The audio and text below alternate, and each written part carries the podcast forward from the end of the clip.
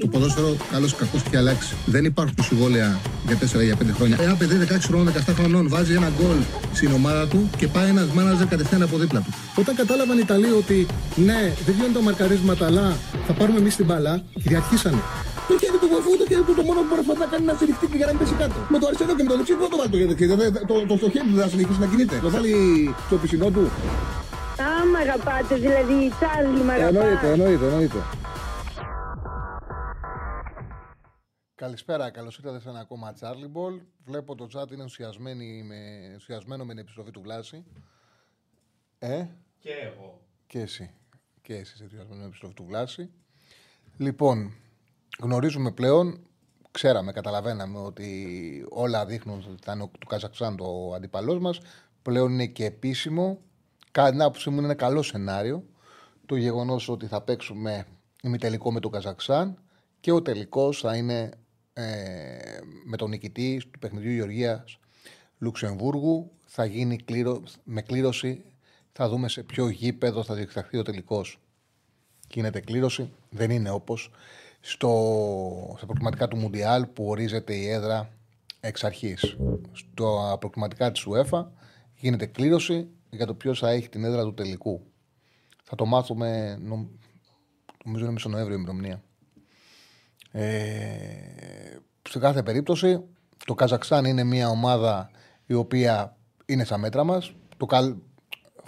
Ο δρόμος για μένα άνοιξε από τη στιγμή που οι Τούρκοι κέρδισαν τους Κροάτες και έδειξαν ότι θα εξασφαλίσουν την ε, πρόκριση μέσα από τον όμιλό τους. Αυτό ήταν πολύ μεγάλο κέρδος, γιατί η Τουρκία είναι πραγματικά ανταγωνιστική, είναι πραγματικά καλή ομάδα. Θα ήταν δύσκολος αντίπαλος. Ενώ πλέον δεν μας εξασφαλίζει κανένας η πρόκριση, αλλά ο δρόμος είναι ανοιχτός. Μπορούμε να κερδίσουμε το Καζακστάν. Είναι μια συγκεκριμένη ομάδα που θα συζητήσουμε τις επόμενες μέρες. Έχουμε πολύ μεγάλο διάστημα μέχρι το Μάρτιο να την αναλύσουμε, αλλά θα συζητήσουμε για το Καζακστάν. Ε, είναι μια ομάδα με συγκεκριμένα στοιχεία, όπου παίζει μόνιμα με τρεις παίκτες στην άμυνα. Ακόμα και με το Σαν Μαρίνο έπαιξε με τρεις με τρεις παίκτες στην άμυνα. Και ουσιαστικά αυτό που κάνει να περιμένει σε χαμηλά μέτρα, να προσπαθεί να κλέβει την μπάλα και να χτυπάει άμεσα στην αντεπίθεση. Αυτό είναι το χαρακτηριστικό της. Ε, αλλά εντάξει, σε κάθε περίπτωση είναι ένας αντίπαλος που μπορούμε να τον λυγίσουμε, μπορούμε να τον κερδίσουμε. Θα πρέπει να είμαστε σοβαροί σε, σε αυτό το παιχνίδι, αλλά έχουμε μέχρι το Μάρτιο να φτάσουμε εκεί, να δούμε με ποιο προπονητή θα πάμε. Θα φτάσουμε βέβαια, αλλά να δούμε αν θα είναι από Γκέτα, αν θα έχουμε κάποια αλλαγή. Γίνονται, ξαναλέω, προσπάθειες και από τους παίκτες να ηρεμήσει το κλίμα, ώστε να μην, υπά- να μην διαταραχθούν τα πράγματα και να πάει η εθνική με τον Πογέτ στα playoff. Είναι κάτι το οποίο ουσιαστικά προσπάθησαν να το πετύχουν οι διεθνείς και είναι πολύ πιθανό να το καταφέρουν. Λοιπόν, πάμε να δούμε λίγο για το σημερινό παιχνίδι, γιατί, οκ, σήμερα έχουμε ένα απαιτητικό μάτς απέναντι σε ένα δύσκολο αντίπαλο που βάλε 14 γκολ στο Γιβραλτάρ. Δεν λέει τίποτα αυτό. Έγραψα και ένα κείμενο με τις απόψεις μου στο site μας, Betarades. Όποιος θέλει μπορεί να μπει να το διαβάσει. Λοιπόν, τα πράγματα έχουν ως εξής. Ο Ντεσάμπς στις δηλώσεις που, έχει- που έκανε είπε πως υπολογίζει πως την Παρασκευή έχει παιχνίδι, έχει ορίσει η Ομοσπονδία παιχνίδι Παρί Μονακό και στην Bundesliga Bayern Κολονία. Ε, τι σημαίνει αυτό, Σημαίνει ότι ο, ο ίδιος είπε ότι θα αξιοποιήσω τις πέντε αλλαγές που έχουμε δικαίωμα να κάνουμε, ώστε να κρατήσουμε την ομάδα φρέσκια. Ήταν δεδομένο χτες από ό,τι διάβαζα από τα γαλλικά μέσα μαζικής ενημέρωσης ότι δεν θα ξεκινήσει ο Εμπαπέ. Μετά κυκλοφόρησε ότι θα κάνει μια συζήτηση μαζί του.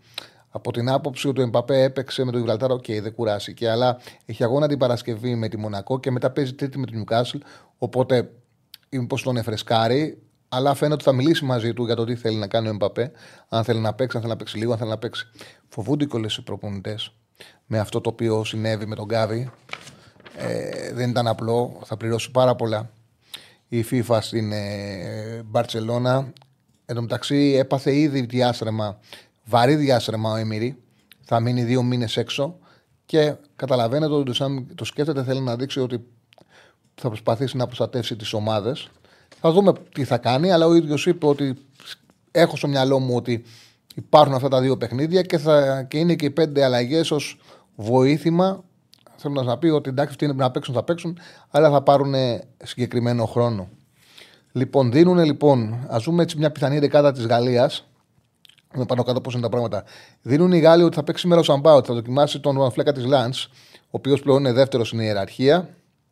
Στα δεξιά είχε παίξει ε, ο δεξιμπάκ του Μαρσέη, ε, ο, ο Κούντς, στο παιχνίδι με, τις, ε, με το Γιβραλτάρ, θα παίξει ο Κουντέ τώρα. Λούκας Ερνάντες αριστερά. Διζαζή Σαλιμπά στο κέντρο της άμυνας, στο κεντρικό αμυντικό δίδυμο. Δίδυμο τώρα στον άξονα. Ο Ραμπιό, ο Φοφανά θα έπαιζε, πιο, πιο πιθανότατα να έπαιζε, αλλά επειδή είναι παίξει Μονακό, είναι στο 50-50 θα παίξει αυτός και θα παίξει ο Καμαρά.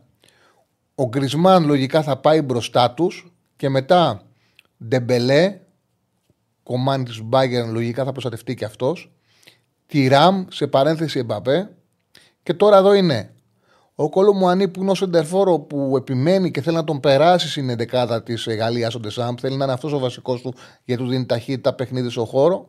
Και είναι και ο Ζηρού που αν επιλέξει να φρεσκάρει τους παίκτες της Πάρη και να μην τους ξεκινήσει η βασική δεκάδα, θα παίξει ο, ο, ο Ζηρού στην κορφή της επίθεσης. Ξαναλέω ότι είναι τραυματίας ο Έμιρη, έχει δύο μήνες εκτός για πολύ βαρύ διάστρεμα και φυσικά είναι εκτός εθνικής ο Παβάρο, ο Καμαβικά και ο Τσουαμενή δεν πήγαν σε αυτή την αποστολή. Αυτή πάνω κάτω έτσι είναι τα πράγματα στη Γαλλία. Δύσκολη ομάδα. 4-2-3-1 παίζουν πάντα πλέον ο Γκρισμάν.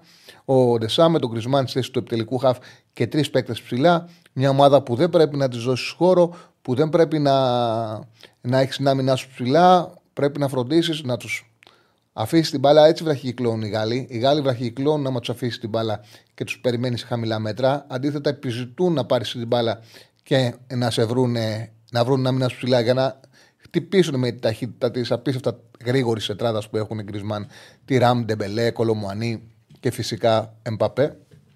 Είναι ένα πρόβλημα το πώς θα τους αντιμετωπίσουμε.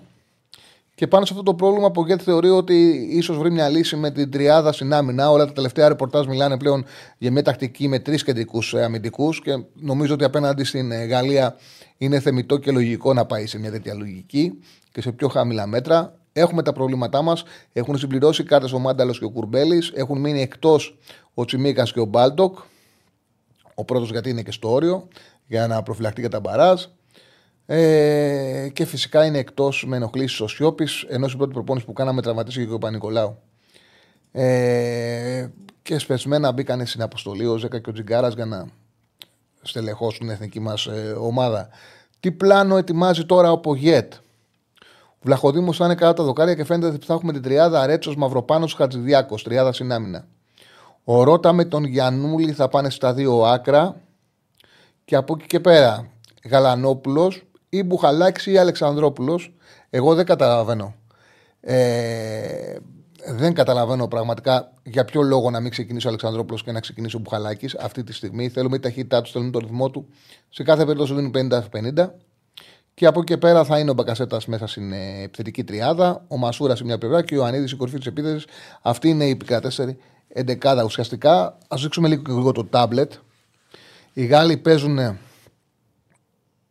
Λοιπόν. Πάλι να δείξουμε λίγο το τάμπλετ όταν είσαι έτοιμος. Λοιπόν, για βγάλε μου και το chat να το βλέπω. Λοιπόν, οι Γάλλοι παίζουν 4-2-3-1. 4-2-1-3 στην πραγματικότητα. Εδώ το 7 είναι ο Γκρισμάν. Εδώ είναι ο Γκρισμάν. Και εδώ είναι μια επιθετική τριάδα που είναι όλοι πάρα πολύ γρήγοροι παίκτες. Ε, ο Εμπαπέ του Ράμ αριστερά, Ντεμπελέ στα δεξιά, Ζηρού ή Κολομουανί. Τώρα, εδώ έγινε ένα ερώτημα. Επειδή θα παίξουμε σε χαμηλά μέτρα, αν παίξει ο Ζηρού, ο Μαυροπάνος πρέπει να παίξει ο κέντρος της άμυνας με τις συνθήκε που υπάρχει ε, στο παιχνίδι, ώστε να μπορέσει να αντιμετωπίσει τον Ζηρού στον αέρα και επειδή θα είναι χαμηλά τα μέτρα και επειδή θα του αναγκάσουμε τον τρόπο μας, θα επιδιώξουμε να, να σηκώσουν την μπάλα παρότι έχουν τον Ζηρού, να μπορέσει να παίρνει τις κεφαλιές. Άμα τώρα ήταν διαφορετικά τα πράγματα, σε μια τριάδα θα μπορούσε να παίξει και λίμπερο Ρέτσος.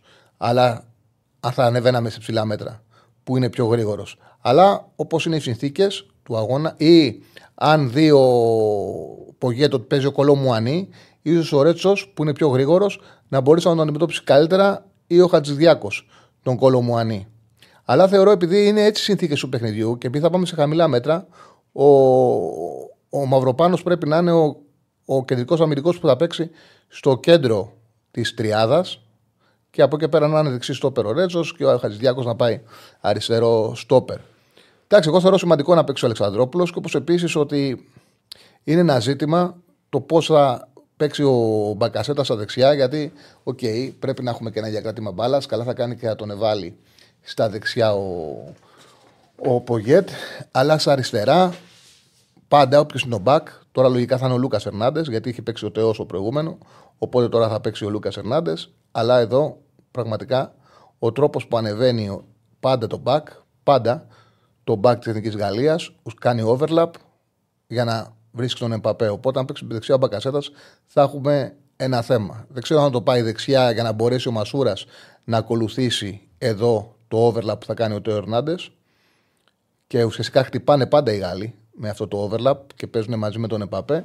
Δεν ξέρω αν θα το ακολουθήσει, αν θα παίξει ο Μασούρας, ίσως να είναι προτιμότερο. Εντάξει, πάντα κάτι χάνεις όταν παίζεις, δεν μπορείς να τα αντιμετωπίζεις όλα. Πάντα κάτι χάνεις.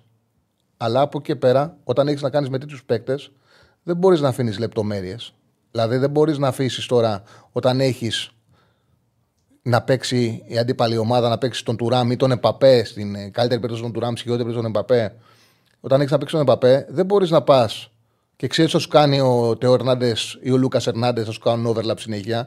Δεν μπορείς να μην τα αντιμετωπίσεις. Δηλαδή, δεν μπορείς να πεις ότι πάω με ένα δεκάρι τον Μπεκασέτα και δεν παίρνω τα μέτρα. Είναι προτιμότερο να πεις στα αριστερά, εδώ θα έχουν τον κουντέ. Εδώ στα αριστερά οι Γάλλοι θα έχουν τον κουντέ.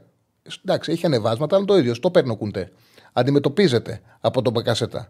Προτιμότερο λοιπόν να στείλει τον Μπακασέτα αριστερά να παίξει, ώστε να μπορέσει να του πάρει ο Μασούρας να πάρει του Ερνάντεθ είτε του Λούκας είτε του Τεό, δεν αλλάζει τίποτα, να πάρει τα ανεβάσματα και ουσιαστικά αν παίξει ο Εμπαπέ να καλύψει τον Εμπαπέ, αν παίξει ο Τουράμ να καλύψει τον Τουράμ. Είναι πάρα πολύ σημαντικό για μένα. Ναι. Δεν είναι μια απλή λεπτομέρεια, είναι μια πολύ σημαντική λεπτομέρεια. Για να... Γιατί οι Γάλλοι συνέχεια από την πλευρά που επιτίθεται ο Εμπαπέ, από την αριστερή πλευρά, παίζουν συνέχεια overlap και, ακόμα και εσωτερικά παίζουν για να πάρει την πλευρά ο Εμπαπέ και να κόψει ο Εμπαπέ και να κάνει αυτό που ξέρει και μπαίνει πολλές φορές εσωτερικά ο Μπακ. Εντάξει, σωστά θα παίξουμε με τριάδα. Σωστή είναι η επιλογή του Πογέτ. Εντάξει, μπορεί να τα κάνεις όλα σωστά και να χάσεις από τους Γάλλους. Είναι πάρα πολύ καλή ομάδα. Μπορεί να τα κάνεις όλα όπως πρέπει και να χάσεις, να μην μπορεί να αντιμετωπίσεις το, το παιχνίδι τους. Όμως σε κάθε περίπτωση θα πρέπει να είναι όσο γίνεται ε, πιο διαβασμένος αυτή τη φορά, να μην έχουμε τα ίδια που είχαμε με τους Ολλανδούς που είχε βάλει τον Μάνταλο πάνω στον Τάφρη και τον είχε διαλύσει τον Μάνταλο Τάφρη. Εγώ έχω βάλει την 11 τον Αλεξανδρόπουλο, έχω βάλει. Νομίζω ότι είναι υποχρεωτικό να παίξει ο Αλεξανδρόπουλος, δηλαδή θέλουμε τα τρεξίματά του. Είναι ένας παίκτης που τουλάχιστον μπορεί να τρέξει με την μπάλα, να βγάλει ενέργεια, να βγάλει επιθετικά μαρκαρίσματα. Αλλά θα πρέπει να προσέξει με την μπάλα να μην χάνει την κατοχή μπάλας, γιατί δεν έχουμε περιθώρια να χάνουμε την μπάλα από τους ε, Γάλλους.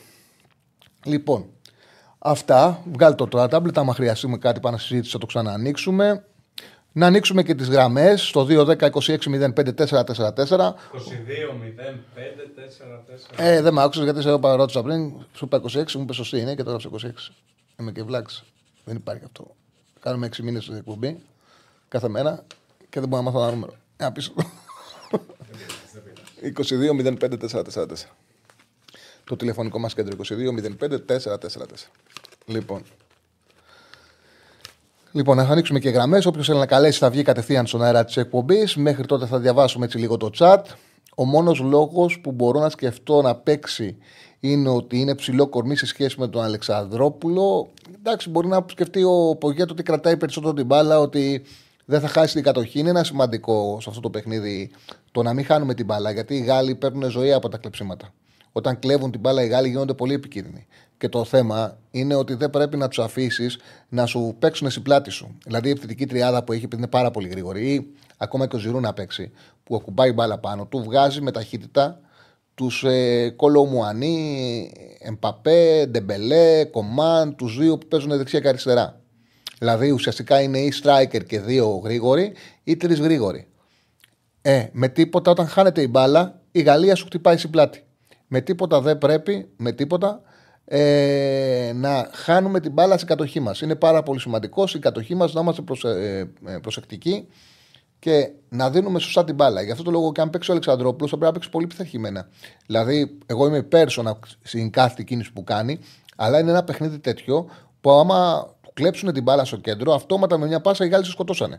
Γι' αυτό το λόγο πρέπει να είναι πιο πειθαρχημένος και πρέπει να το κάνει όταν θα, θα έχει πραγματικά χώρους για να χτυπήσει. Αν παίξει. Λέω ότι γι' αυτό το λόγο ίσως ο Πογέτς σκέφτεται σε αυτό το μάτι να βάλει τον Μπουχαλάκι που μπορεί να δώσει την μπάλα. Βέβαια, ο Μπουχαλάκι έχει άλλη αδυναμία ότι δεν μπορεί να τους ακολουθήσει αυτούς τους παίκτες. Έτσι. Ε, η τριάδα μπροστά θα πρέπει να είναι Ντέλιας, Φορτούνης, Τζόλης, Σύμπα Κασέτας και επιθετικός ο Ιωαννίδης. Ε, όχι, όχι, δεν συμφωνώ. Δεν θα πρέπει να είναι η τριάδα αυτή που λες. Ε, είναι ένα παιχνίδι το οποίο πρέπει παίζει με καλύτερες ομάδες και πρέπει να μπορείς να αντιμετωπίσεις τα τρεξίματα των ε, μπακ. Είναι τα μάτια τα οποία πρέπει η επιθετική σου, το δίδυμο στα άκρα, να ακολουθεί τα ανεβάσματα των μπακ. Δεν μπορείς να πας με δεκάρια σε αυτό το μάτι στις πλευρές να βάλεις έναν στις δύο πλευρές, αλλά να το καλύψεις με τον εσωτερικό σου. Δηλαδή, βάλε λίγο το τάμπλετ και μετά πάμε. Αυτό εξηγούσα πριν. Δηλαδή, OK, okay, στην πλευρά, αν βάλεις εδώ τον Μπακασέτα, τον Μπακασέτα, αυτό που ήμουν πριν, θα σου ανεβαίνει ο Τεό. Θα σου κάνει overlap. Αν όμως ξέρει ο προπονητής ότι πρέπει να βάλεις έναν στη σωστή πλευρά, να βάλεις τον Μπακασέτα και να γνωρίζει και εδώ και ο Αλεξανδρόπουλος ότι εντάξει, βάζω τον Μπακασέτα εδώ γιατί παίζει ο Κουντέ και μπορεί, είναι στόπερ και μπορεί να μου τον καλύψει. OK, okay, δεν είναι και ο, έχει τον Ντεμπελέ, θα τον παίξει ένα, ένας με τον Γιαννούλη και θα βοηθάει και ο Αλεξανδρόπουλος. Αλλά έχει, θα έχει στο μυαλό του ότι εδώ έχει τον Παγκασέτα ο Αλεξανδρόπουλος ή ο Χι Αλεξανδρόπουλος και ο Μπακ για να τον καλύψει. Για να καλύψουν αυτή την πλευρά. Δεν μπορείς όμως να το κάνεις αυτό και από τι δύο. Δεν μπορείς να βάλεις εδώ μπακασέτα και φορτούνι και κοσαντέγια σε αυτό το παιχνίδι, γιατί δεν θα βγαίνουν οι κάλυψεις και θα σου ανέβουν τα μπακ και θα σε διαλύσουν. Δηλαδή είναι τέτοιο το παιχνίδι όπου θέλει και μια τακτική προσαρμογή και είναι σημαντικό σε αυτά τα μάτια να έχεις γρήγορου εξτρέμ. Πολύ σημαντικό. Για να μπορέσουν να, να παίρνουν τι επιστροφές. Πάμε στη γραμμή. Λοιπόν, πάμε στο πρώτο φίλο. Χαίρετε. Γεια σου, Τσάρλι. Καλησπέρα, καλησπέρα. Ο Κώστας είμαι. Έλα, Κώστα μου, τι κάνεις; Είσαι ο κατάλληλος σήμερα για να συζητήσουμε. Βλέπω εδώ πολύ ωραία το τάμπλετ που mm-hmm. δείχνει την τακτική και το σύστημα. Μ' αρέσει πάρα πολύ που είναι λίγο διαδραστικό αυτό που κάνεις. Ε, εγώ πιστεύω ότι θα παίξει η Εθνική σήμερα ε, με ένα στυλ παρόμοιο που παίξει με την Εθνική Ολλανδίας. Ήμουνα στο μάτι με την Ολλανδία. Ε, είχε κάνει το εξής ο Πογέτη στο συγκεκριμένο παιχνίδι. Όταν η ομάδα ήταν σε θέση άμυνας, το 5-4-1 διαμορφωνόταν ως εξής. Μάνταλο με κουρμπέλι τα κεντρικά χαφ, δεξιά Μασούρας, Ιωαννίδης αριστερό χαφ εξτρέμ. Μπακασέτας κορυφή. Ο Ιωαννίδης κυνηγούσε το δεξί στόπερ, το Χερτράουντα, και αν θυμάσαι, κάποια στιγμή του κάνει ένα κλέψιμο και κέρδισε και κίτρινη κάρτα. Ναι, και είχε βγει και από εκείνη την πλευρά που κάνει το κόλπο στον Άκη που του πέρασε την μπάλα κάτω από εδώ. Όλες οι επιθετικές προσπάθειες του Ιωαννίδη ξεκινούσαν από, τα, από θέση αριστερά. Και ο Μπακασέτας ήταν κορυφή. Όταν αποκτούσε μία κατοχή η ομάδα, ο Μπακασέτας πήγαινε προς το κέντρο, κατέβαινε κάποια μέτρα πιο πίσω. Ο Ιωαννίδης ξεκινούσε από τα αριστερά και πήγαινε με, με θέση προς προς, ε, προς την περιοχή. Ε, και έπαιρνε όλη τη γραμμή από τα αριστερά ο Τσιμίκας, όλη, ενώ από τα δεξιά είχαμε το δεξί μπακ και το Μασούρα σαν εξτρέμ. Ε, γι' αυτό και ο Τσιμίκας έπαιξε όλη τη γραμμή και είχε και τον Ντάμφρις. Ε, ενώ η Ολλανδία επίσης το αντίστοιχο δεξί τους εξτρέμ έμπαινε πάρα πολύ μέσα ο καλός ο Σίμονς. Μην εδώ, μην εδώ, μην εδώ. Να απαντήσω στο φίλο που λέει το Γιώργο Κοζάνη που λέει το θέμα είναι να μπορείς να βγάλεις καμιά αντεπίθεση και να κρατήσεις και λιγάκι μπάλα. Γι' αυτό το λόγο λέω ότι ναι, καταλαβαίνω ότι στη μία πλευρά πρέπει να βάλει και έναν παίκτη που μπορεί να κρατήσει την μπάλα όπως τον Μπακασέτα. Γι' αυτό το λόγο πρέπει να παίξει ο Ιωαννίδης και θα παίξει ο Ιωαννίδης μπορεί να κρατήσει την μπάλα με πλάτη. Όμως και για την αντεπίθεση που λες, εκτός από την κάλυψη στην αμυντική, που είναι υποχρεωτικό γιατί χάνεις τη ισορροπία σου, άμα σου ανεβαίνουν τα μπάκια και δεν τα παίρνεις, και η αντεπίθεση χρειάζεται παίκτη χώρου. Δεν μπορείς να βγάλεις, μην το πιστεύεις ότι μπορεί να βγάλεις αντεπίθεση αν παίξει μπαγκασέτα φορτούνης, δεν μπορεί να βγάλεις αντεπίθεση ποτέ. Όπως δεν μπορούσε να κάνει αντεπίθεση και ο Ολυμπιακός Σύλλογο στον Ονδίνο που παίξε με ποντέν σε φορτούνη. Πρέπει ο ένας από την τριάδα να έχει δυνατότητα να καλύψει τις αποστάσεις. Και αυτό θα το κάνει ο Μασούρας. Ο Μασούρας είναι υποχρεωτικό να παίζει αυτά τα παιχνίδια. Ο Μασούρας είναι ο μοναδικός παίκτης χώρου σύγχρονος που έχουμε αυτή τη στιγμή στο ελληνικό ποδόσφαιρο. Αυτή είναι η πραγματικότητα και μπορεί να τελειώσει και φάσεις, αλλά και τακτικά να πάρει τα μέτρα. Είναι κλειδί, είναι υποχρεωτικό. Ε, δεν είναι κοροϊδόπο γιατί η δεκάδα ξεκινάει από αυτόν. Ε, συνέχισε κόσα μου. Ναι, δεν γίνεται να μην βάλεις τουλάχιστον ένα παίκτη ο οποίος να μπορεί να παίξει το χώρο. Δεν είναι δυνατόν. Δηλαδή, μπορεί να βάλεις δύο χαφ ε, αργά ε, που έχουν χαμηλό, χαμηλότερες ταχύτητες τέλος πάντων. Με Μπακασέτα και Φορτούνη δεν μπορείς να πας τέτοιο μάτι. Και είναι θέμα χρόνου να σπάσεις τα μεγάλα παιχνίδια το δίδυμο Ποντένσε Φορτούνη και όταν παίζεις 4-3-3 ο ένας να είναι ο Μασούρας. Δεν γίνεται αγιώ. Δεν γίνεται αγιώ, μένει χαμηλά ο Ολυμπιακός. Α χτυπάει άσχημα το να μένει έξω ο Ποντένσε. Α χτυπάει άσχημα. Έτσι όπως παίζει πλέον, που παίζει περισσότερο με μπάλα, πρέπει να μπαίνει ο Φορτούνης. Ο Μασούρας. Ε, ναι, ε, τέλος πάντων, ε, εγώ πιστεύω ότι αυτό θα δω όπως σου είπα και πάλι σήμερα. Δηλαδή πιστεύω θα δω σε θέση άμυνας στον Ιαννίδη αριστερό χαφ και τον Μπακασέτα κορυφή μπροστά από τα δύο αμυντικά χαφ, σαν να μην έχουμε επιθετικό. Όταν θα γίνεται η ανάκτηση της κατοχής, ε, θα μπαίνει μέσα ο Ιωαννίδης, θα ξεκινάει από τα αριστερά, θα μπαίνει προς το, στην περιοχή. Θα το δω, θα είμαι σήμερα στο γήπεδο, θα πάω. Mm-hmm. Ε, είδα, είδα και τις φάσεις στα γκολ του Γιβραλτάρ. Η αλήθεια είναι το Γιβραλτάρ στα πρώτα τρία γκολ έπαιξε αρκετά ψηλά η άμυνα, η άμυνα του. Δεν υπήρχε κανένας λόγος να το κάνει. Ε, βρήκα, δηλαδή, άνοιξε η όρεξή τους κατά κάποιο ναι. τρόπο, βλέποντάς τους να κάνουν κάτι τέτοιο.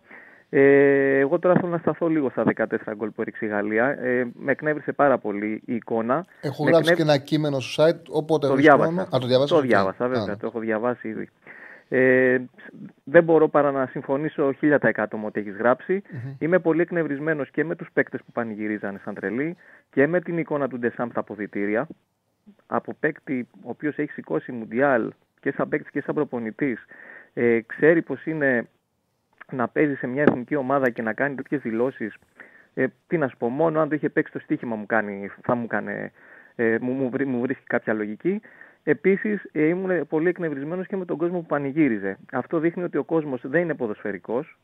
Αυτό δείχνει ότι ο κόσμος συνεχίζει να θέλει ε, να βλέπει ρωμαϊκές αρένες. Ε, είναι πολύ άσχημο να γίνεται bullying ε, και να μην τηρείται το fair play, ιδιαίτερα τις σημερινές εποχές που η FIFA είναι πολύ ευαίσθητη και οι ομάδες οι μεγάλες είναι πολύ ευαίσθητες και κάνουν ολόκληρες καμπάνιες να μιλήσουν εναντίον, των, εναντίον του bullying, εναντίον του ρατσισμού που ζητάνε τέλος πάντων ε, να, να αλλάξουν κάποια πράγματα κοινωνικά και να βλέπεις αυτοί οι ίδιοι οι οποίοι φέρουν τη σημαία ε, ε, της ε, κοινωνικής τέλος πάντων δικαιοσύνης να τους βλέπεις να μπαίνουν μέσα και να κάνουν ε, τέτοιο bullying και να χτυπάνε τον αντίπαλο ενώ είναι κάτω. Είναι κάτω, είναι βαριά χτυπημένος και συνεχίζαν και το βαράγανε. Ο κόσμος θέλει αίμα. Δηλαδή αυτό καταλάβαινα εγώ βλέποντας του οπαδούς της Γαλλίας να πανηγυρίζουν. Κοίταξε, δηλαδή μου θύμιζε ταινίες τώρα, ε, να το κάνω έτσι ε, σαν κάτι ταινίες thriller που σε προσκαλούν σε ένα πάρτι με πολύ κόσμο και δεν έχεις πάρει χαμπάρι ε, και όταν μπαίνεις μέσα στο σπίτι καταλαβαίνεις ότι έχουν, έχουν να κάνουν μια τελετή και θα θυσιάσουν εσένα τον ίδιο. Εγώ έτσι το βλέπα. Κοίταξε, ήτανε, είναι και μια άλλη νοοτροπία η οποία έχει αρχίσει και ακούγεται πολύ το τελευταίο διάστημα όπου πραγματικά ε, είναι τελείως σε λαθασμένη βάση. Δηλαδή υπάρχει μια λογική που ακούγεται συχνά, συχνά η οποία με, με ενοχλεί πάρα πολύ και πηγαίνει και σε άλλα κομμάτια ότι σου λέει ότι σέβομαι τον αντίπαλο και επειδή τον σέβομαι, ε, δεν δείχνω έλεος και παίζω, βάζω τα δυνατά μου μέχρι το τέλος, γι' αυτό δείχνω σεβασμό. Τι είναι αυτό; Ε, το είδα, το, το, ναι. το, διάβασα που το ένα... και για τις μικρές ηλικίες που είναι πολύ ευαίσθητες. Σήμερα το ποδόσφαιρο, επειδή η απήχηση του είναι σε πολύ πλατιές μάζες και πάρα πολύ στα πιτσιρίγια και στα μικρά παιδιά, το ποδόσφαιρο είναι και διδαχή, είναι και διδασκαλία.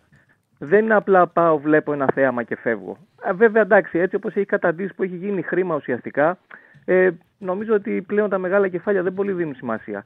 Αλλά αυτό το πράγμα τώρα που έχει διαχυθεί ε, και να μην καταλαβαίνουν οι ποδοσφαιριστές ότι τους βλέπουν μικρά παιδιά και ότι όταν χτυπάς έναν αντίπαλο ο οποίος είναι αδύναμος, αυτό έχει και άλλες προεκτάσεις κοινωνικές. Αυτό είναι ένα παράδειγμα προς μίμηση αύριο μεθαύριο. Μετά μας κάνει εντύπωση που βλέπουμε περιστατικά bullying σε σχολεία, ε, στις γειτονιές μας κτλ. Και, και λέμε α, αυτό δεν είναι σωστό. Μα από τη μία το καταδικάζεις και από την άλλη το πράττεις σε, ένα, άλλο, σε ένα άλλο επίπεδο βέβαια. Μπορεί σε κάποιον, αλλά το πράττεις. Μπορεί σε κάποιον να ακούγεται υπερβολή, όμως είναι μια πραγματικότητα. Γιατί το ξαναλέω, ότι έχει αρχίσει και κυριαρχεί μια λογική το ότι σέβεσαι τον αντίπαλο, η οποία είναι, είναι αρρωστημένη, δεν έχει πρακτική λογική. Σέβεσαι τον αντίπαλο ε, ε, δίνοντάς τα όλα μέχρι το τέλος, χτυπώντας τον, ενώ έχει ήδη νικηθεί. Ασφαλώς όταν κάποιος έχει νικηθεί και έχει λυγίσει, χρειάζεται να ε, περιμένει να του δείξει έλεος. Περιμένει να σταματήσει και το περιμένει με ανακούφιση. Το έχει ανάγκη. Δεν έχει ανάγκη να συνεχίσει να το χτυπάς. Δεν έχει ανάγκη να συνεχίσει να το βαράς.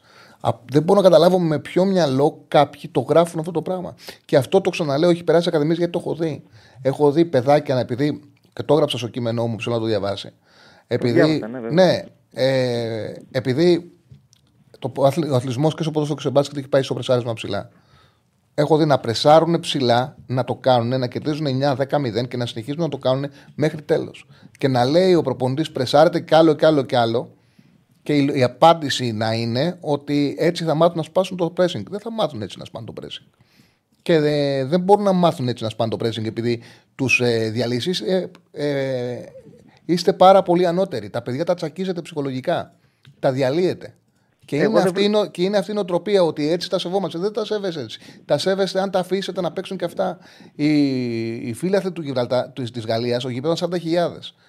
Το Γιβραλτάρ έχει 30.000 κατοίκους. Δηλαδή ουσιαστικά όλοι οι κάτοικοι του Γιβραλτάρ που από αυτούς ε, έπρεπε να φτιάξουν ομάδα είναι λιγότεροι από αυτούς που βρέθηκαν στο γήπεδο. Αυτούς διαλύσαν 14-0. Με αυτούς πάσαν το ρεκόρ. Είναι ντροπή αυτό που συνέβη. Δεν είναι κάτι για να το χειροκροτήσεις. Εγώ πάντως, αν ήμουν τώρα παράγοντας της Παρίσι Ζερμέν, επειδή τραυματίστηκε ο Έμερι και τον χάουνε κάνα δίμηνο, σίγουρα έχει χάσει όλο το 23, μπορεί και το 24 τις αρχές. Εγώ θα ζητούσα τα αρέστα και το λογαριασμό του Ντεσάμ ξεκάθαρα. Mm-hmm. Βρίσκω, δηλαδή, δικαιολογώ απόλυτα παίκτη του Γιβραλτάρ, ο οποίος πήγε με δύναμη να χτυπήσει τα πόδια του αντιπάλου του. Έχω βρεθεί σε αυτή τη θέση, έχω παίξει και εγώ μπάλα, έχουμε παίξει περισσότερη μπάλα, ποδόσφαιρο και καταλαβαίνουμε ποια είναι η ψυχολογία. Δηλαδή, πραγματικά είναι σαν να προκαλείς την τύχη σου να σε χτυπήσουν και να σου κάνουν ζημιά. Έγινε η ζημιά με τον Έμερη. Και νομίζω αυτός είναι και ο λόγος τώρα που ο Ντεσάν κάνει πίσω, γιατί διάβασα και το ρεπορτάζ εχθές στη Λεκή πριν κάνει τις δηλώσεις. Ο Ντεσάμ εδώ με, το, με τη συνέντευξη που είπε ότι θα πρέπει τώρα να το κοιτάξει γιατί την Παρασκευή έχει αυτά τα παιχνίδια όπως και εσύ ανέφερες με Μονακό, Παρή κτλ. Νομίζω εδώ λίγο πρέπει να του τραβήξαν λίγο το αυτή. Το κατάλαβε, συνειδητοποίησε και ο ίδιο τι έκανε. Γιατί ε, εκτός ότι ο Έμερι τραυματίστηκε, είδα και τον Εμπαπέ που πήγε να βάλει ένα γκολ το, να κάνει το 9-0, το 10-0. Δεν το πήρε ε, σωστά. Κάπου στραβοπάτησε και θα μπορούσε να πάθει και εκεί καμιά ζημιά. Δηλαδή ήταν τραγικό αυτό που έβλεπα. Είδα τα στιγμιότυπα βασικά. Mm-hmm. Και παρεμπιπτόντω στο, στο βίντεο τέλος πάντων της Νόβα είχε 700 σχόλια από κάτω και 200.000 ε, προβολές στο βίντεο. Κάτι που δείχνει ότι υπήρξε μια ευαισθητοποίηση από τον κόσμο να κάτσει να σχολιάσει αρνητικά. Ήταν αρνητικές όλα, όλα τα σχόλια. Τέλος πάντων, εμένα μου βγάζει κομπλεξισμό όταν κάποιον τον βαράσει ενώ είναι κάτω. Και επίσης τέτοιου τύπου πρακτικές, δηλαδή μου θύμισε τώρα μια απεικιοκρατική ε, φιλοσοφία ας πούμε, που, που βγάλαν οι Γάλλοι ας πούμε, απέναντι στους αδυνάμους και μάλιστα αυτή την απεικιοκρατική λογική την εφαρμόσανε τα δυσέγγωνα αυτών που υπέστησαν την απεικιοκρατία. Και μιλάω για τους παίκτες της Γαλλίας που κατά κύριο λόγο είναι τα παιδιά, η καταγωγή των παππούδων τους, προπαππούδων τους ήταν από, από Αφρική. Ε, πολύ άσχημο, ε, πολλά συμπεράσματα βγαίνουν, κοινωνικά συμπεράσματα κυρίως. Πολύ άσχημο στο μάτι. Ε, για να μην λέμε μόνο για τους Γερμανούς, ότι ρίχνουν 8 στο Σαν Μαρίνο και 7 στη Βραζιλία. Ε, γιατί. η Βραζιλία είναι άλλο πράγμα. Όχι. Βραζ... ναι, Άκουσα γελάκια. Άκουσα γελάκια. Ο Στέφανος πρέπει να ήταν. Ναι, γελάσιο. Η Βραζιλία είναι άλλο πράγμα. Η Βραζιλία καλά κάνανε και ρίξανε. Αυτό είναι ναι. ένα παιχνίδι που παίζουν ίσοι μεταξύ ίσων. Δεν παίζουν με κατώτερου. Είχαν ρίξει και στο Σαν Μαρίνο. Είχαν ρίξει ε, 0-8 κάποια στιγμή. Δεν παιδί μου, 8 γκολ μπορεί να σου ξεφύγουν να βάλεις. Μετά κάποια ναι. στιγμή φρενάρεις. Σταματάς. Δεν είναι το ίδιο. Σε ευχαριστώ, Κώστα μου. Έγινε, Τζάβι, θα τα πούμε. Να είσαι καλά. Κάποια στιγμή Σταματάς, Ρενάρης. Δεν πα να τους βάλεις και 9 και 10 και 11 και 12 και 13, 14. Δεν σε ελκύει πάνω στο πτώμα. Όταν είναι σαν να, σαν να χτυπάς κάποιον, να παίζεις μια, πολεμη, μια πολεμική τέχνη, ένα πολεμικό άθλημα και να τον έχεις νικήσει τον άλλον, να έχεις βγάλει νοκάουτ και να συνεχίσεις να τον χτυπάς. Σταματάς. Τον κέρδισε τον, εντάξει. Είδαν οι φιλάθλοι που μου στέλνετε, είδανε 40.000 κόσμος, είδε 6-7 γκολ, 8 πόσα θέλει να δει, 14. Τόσο πολύ θα χαρεί ο κόσμος να δει 14-0. Κάποια στιγμή ηρεμεί, σταματάς. Σταματάς, δίνει έλεος. Αφήνεις και τα αντίπαλου να παίζεις. Δεν παίξανε με ισότιμους. Δεν κερδίσανε. Όταν έχεις να παίξεις με έναν ισότιμο και τον βρεις σε κακή μέρα, ναι, OK. Okay. Πήγαινε το μέχρι τέλους, κέρδισε τον. Παίζεις με τη Βραζιλία. Οι Γερμανοί τους βάλανε 7. Γράψαν ιστορία. Καλά κάνανε. Έτσι είναι το ποδοσφαιρό. Δίνεις και τέτοιο. Κάνεις λάθος, φίλε μου. Έτσι είναι. Οι περισσότερες ομάδες αυτό που έγινε ήταν η εξαίρεση. Δεν είναι ο κανόνας. Αυτό που κάνανε οι Γάλλοι ήταν η εξαίρεση, δεν είναι ο κανόνας. Οι ποδοσφαιριστές από μόνοι τους τηρούν το fair play και σταματάνε. Εγώ είμαι φιλογάλος. Εγώ που σας λέω, σας λέω αυτό. Είμαι φιλογάλος. Εγώ σε όλα τα τουρνουά τη Γαλλία υποστηρίζω. Όμως αυτό ήταν απαράδεκτο. Ήταν ανεπίτρεπτο. Και είναι ακόμα πιο ανεπίτρεπτα τα σχόλια που λένε ότι σέβεσαι τον αντίπαλο παίζοντας μέχρι το τέλος. Αυτό δεν υπάρχει. Αυτό πραγματικά είναι τόσο εκτός πλαισίου ασφαλώς. Είναι τόσο στρεβλό. Όταν ο αντίπαλος δεν είναι σε θέση να προβάλλει αντίσταση, να λέμε παίξε μέχρι τέλους, γιατί έτσι είναι ο σεβασμός. Όχι, όταν ο αντίπαλος δεν μπορεί να προβάλλει αντίσταση, αυτό που θέλει είναι να του δείξει το έλεος, να δείξει έλεος. Αυτή είναι η πραγματικότητα. Αυτή είναι η πραγματικότητα. Ασφαλώς ο αντίπαλος αυτό που ζητάει από σένα να του έχεις βάλει, παίζει με 10 παίκτες και του έχεις βάλει 7, 8, 9. Είναι κάποια στιγμή. Σταμάτα, ρε φίλε. Εντάξει, πώς να μου βάλεις. Ηρέμησε λίγο. Ηρέμησε λίγο. Λοιπόν, βάλε πολλά, ναι, τέτοιο. Ήταν σωστή η απόφαση του Ντεσάν να πάει το Γιβραλτάρ, Γιβραλτάρ μέχρι τέλους. Ναι, θέλουμε γκολ, άρα θέαμα. Ναι, δεν σταμάτησε και άρα σεβάστηκε. Όχι, έπρεπε να τηρηθεί το fair play.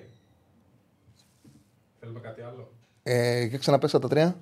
Ναι, θέλουμε γκολ, άρα θέαμα. Μμμ. Ναι, δεν σταμάτησε και άρα σεβάστηκε. Μμμ. Όχι, έπρεπε να τηρηθεί το fair play. Ε, ό,τι και να βγει, το όχι, πρέπει, το όχι είναι η αλήθεια. Και ένα δεκατό να πάρει. Και ένα δεκατό να πάρει. Ε, άσε τον κόσμο μου, που σε έφεσε τον κόσμο τώρα. Πήγα να δουν η Γαλλία και η Βραλτάρ να χαρούν ποδόσφαιρο. Ε, λες και έχει έρθει ο κόσμος ποδόσφαιρο. Πλήρωσε εισιτήρια 2, 6, 7, 8 γκολ. Κάποια στιγμή σταματάνε. Κάποια στιγμή σταματάνε. Σταματήστε τώρα αυτό το πράγμα τώρα. Εντάξει, κοιτάζεις και τον αντίπαλο σε εκείνον, αλλά δεν τον ξεφτυλίζεις. Δεν του βάζεις 14 γκολ. Του βάλες. Του βάλες. Κάποια στιγμή υπάρχει και ένα όριο. Σταμάτα. Εντάξει. Ε, δηλαδή είχε ανάγκη ο Παπέ να κάνει ρεκόρ με το Γιβραλτάρ. Δεν θα τρελαθούμε τώρα. Που τους σουτάραν τις μπάλες και την τρώγανε στα τα χέρια τους. Και να καθόμαστε και να λέμε ότι καλά κάνανε. Ε, όχι, δεν κάνανε καλά. Ντροπή ήταν αυτό που συνέβη. Ντροπή ήταν αυτό που συνέβη. Ε, Εγώ, εγώ θα χαίρομαι πάρα πολύ περισσότερο να έβλεπα να κάνανε μια fair play, να αλλάζουν, να αλλάξουν κανένα πάσο, να τους αφήσουν και αυτού να παίξουν λίγο. Δεν θα γίνει, δεν γίνει τίποτα. Τους βάλανε 7-8 γκολ, κάπου σταματάει. Τέλος πάντων. Λοιπόν, έτσι γίνεται, ρε φίλε, και μετά να δουν. Έχει γίνει πολλές φορές το ποδόσφαιρο. Αυτό γίνεται. Ναι, μετά δίνουν πασούλες, αλλάζεις πασούλες. Ε, Ρίχνεις τις μηχανές, βάζεις κάποιον αμυντικό. Έτσι γίνεται. Έτσι γίνεται. Μα έτσι γίνεται. Πρώτη φορά το βλέπετε αυτό το ποδόσφαιρο. Μα μιλάτε, μα μιλάτε λες και δεν έχετε ξαναδεί ποδόσφαιρο. Ανακοινώθηκε ο Μήτρου Λονγκ από τον Ολυμπιακό. Έκανε μια μεταγραφή, κάνανε οι μια μεταγραφή. Πήραν το Μήτρου Λονγκ που είχε ελληνικό διαβατήριο, έτσι δεν είναι; Λοιπόν. ε, έχουμε γραμμή; Δεν έχουμε γραμμή. Όποιο καλέσει θα βγει κατευθείαν στον αέρα της εκπομπής. Τέλος πάντων, καθένας έχει την άποψή του γι' αυτό, αν και για μένα είναι ξεκάθαρη. Ε, είναι, και θε- είναι θέμα ηθικό. Δεν είναι θέμα ηθικολογικό, είναι θέμα ηθικό. Δείχνεις έλεος, σταματά. Τον διαλύεις και σωματικά και ψυχικά αυτόν που τον έχεις ήδη νικήσει, αν να συνεχίσει να το χτυπάς. Και σωματικά τον διαλύεις, τον διαλύεις, τον έχεις διαλύσει αγωνιστικά, τον διαλύεις και σωματικά και ψυχικά. Όταν αυτόν τον οποίον τον έχεις κερδίσει στο γήπεδο, συνεχίζεις και τον χτυπάς. Λοιπόν, πάμε στον κόσμο. Χαίρετε. Καλησπέρα. Καλησπέρα. Καλησπέρα, φίλε μου. Ε, ήθελα να πω για τη Γαλλία κι εγώ. Μμμ. Ε, ότι είναι διαφορετικό να παίζεις το 100% και διαφορετικό να προσπαθεί να ξεφτυλίσει τον αντίπαλο, να του βάλει 14 γκολ. Ε, αλλά και για μένα είναι τελείως λάθος και να σταματήσεις να παίζεις. Δηλαδή να, να βάλεις μέσα τα 16 χρόνια και να. Δεν λέω να και σταματήσει. Δεν μπορεί να βάλεις 16 χρόνια γιατί έχεις αποστολή. Αλλά μπορείς να Ναι. κάνεις κάποιες αλλαγές. Μπορεί να τους πει ο Ντεσάμ, κάντε λίγο. πέ- Κάνουν οι προπόνητες, κάντε έτσι. Κάνουν πάσο. Σταματήσει. Εντάξει, δεν πάμε για το ρεκόρ. Δεν έγινε και τίποτα. Δεν μας δίνει Ναι, τίποτα απλά- το ρεκόρ. Ο Ντεσάμ τους είπε πάμε να σπάσουμε το ρεκόρ. Και, και ρωτάγανε εντάξει, στο αυτό ημίχρονο είναι ποιο είναι το ρεκόρ. ντροπή είναι Εντάξει. αυτό, εντάξει. Έλα. Το, Ντροπή είναι ε, αυτό, όντως. ναι. Το 2023 να μεγαλώσει η Γαλλία, αυτοί οι παίκτες που πληρώνονται δισεκατομμύρια, επειδή βάλανε 14 γκολ σε μια ομάδα που δημιουργείται από 30.000 κατοίκους. Έλα μου τώρα. Και πήγανε στα αποδητήρια και στο ημίχρονο αποφάσισαν να πάμε να σπάσουν το ρεκόρ. Απέναντι σε μια ομάδα που δημιουργείται από 30.000 κατοίκους, παίκτες που δεν ξέρουν τι λεφτά έχουν στο λογαριασμό τους τώρα. Έλα τώρα. Κάπου καταντήρια και ιδέα και το υπερασπίζεται και ο κόσμος αυτό το πράγμα. Δίκιο έχεις, δίκιο έχεις. Ναι. Ε, Και επειδή το έχω χίλια συγγνώμη, αλλά είμαι ευαισθητοποιημένος γιατί βλέπω παιδιά και σε ποδόσφαιρο και σε μπάσκετ από ακαδημίες και βλέπω ότι κυριαρχεί αυτή η ιδέα, αυτή η στρεβλή λογική, το ότι πάμε να παίξουμε μέχρι τέλους ε, και παίζουν με παιδάκια. Είναι κάτι ακαδημίες που έχουν μικρά παιδάκια γιατί δεν συμπληρώνουν. Κάτι ακαδημίες που μαζεύουν από λιγότερα παιδιά και είναι οι προπονητές που τους πιέζουν, τους πρεσάρουν και τους ξεφτιλίζουν. Και σου λέει έτσι θα μάθει, δεν θα μάθει έτσι. Ίσα ίσα που το παιδί ε, δεν νιώθει καλά, άσο και αυτό να παίξει. Και το κέρδισες. Παίξε το, το παιχνίδι σου. Παίξε, αυτή την, παίξε πρέσαρε, πίεσε, αλλά όταν το κερδίζεις, άσους και αυτός να παίξουν λίγο. Εντάξει. Μην τους ταπεινώνεις έτσι. Και μπορεί να φαίνεται υπερβολικό, είναι όμως η ίδια λογική. Η ίδια νοοτροπία είναι. Το ότι ε, σέβεσαι τον αντίπαλο ε, παίζοντας μέχρι το τέλος. Ενώ τον έχεις κερδίσει να συνεχίζεις να το βαράς. Δεν είναι έτσι. Κάποια στιγμή κουλάρεις λίγο, άσον και τον άλλον. Εντάξει.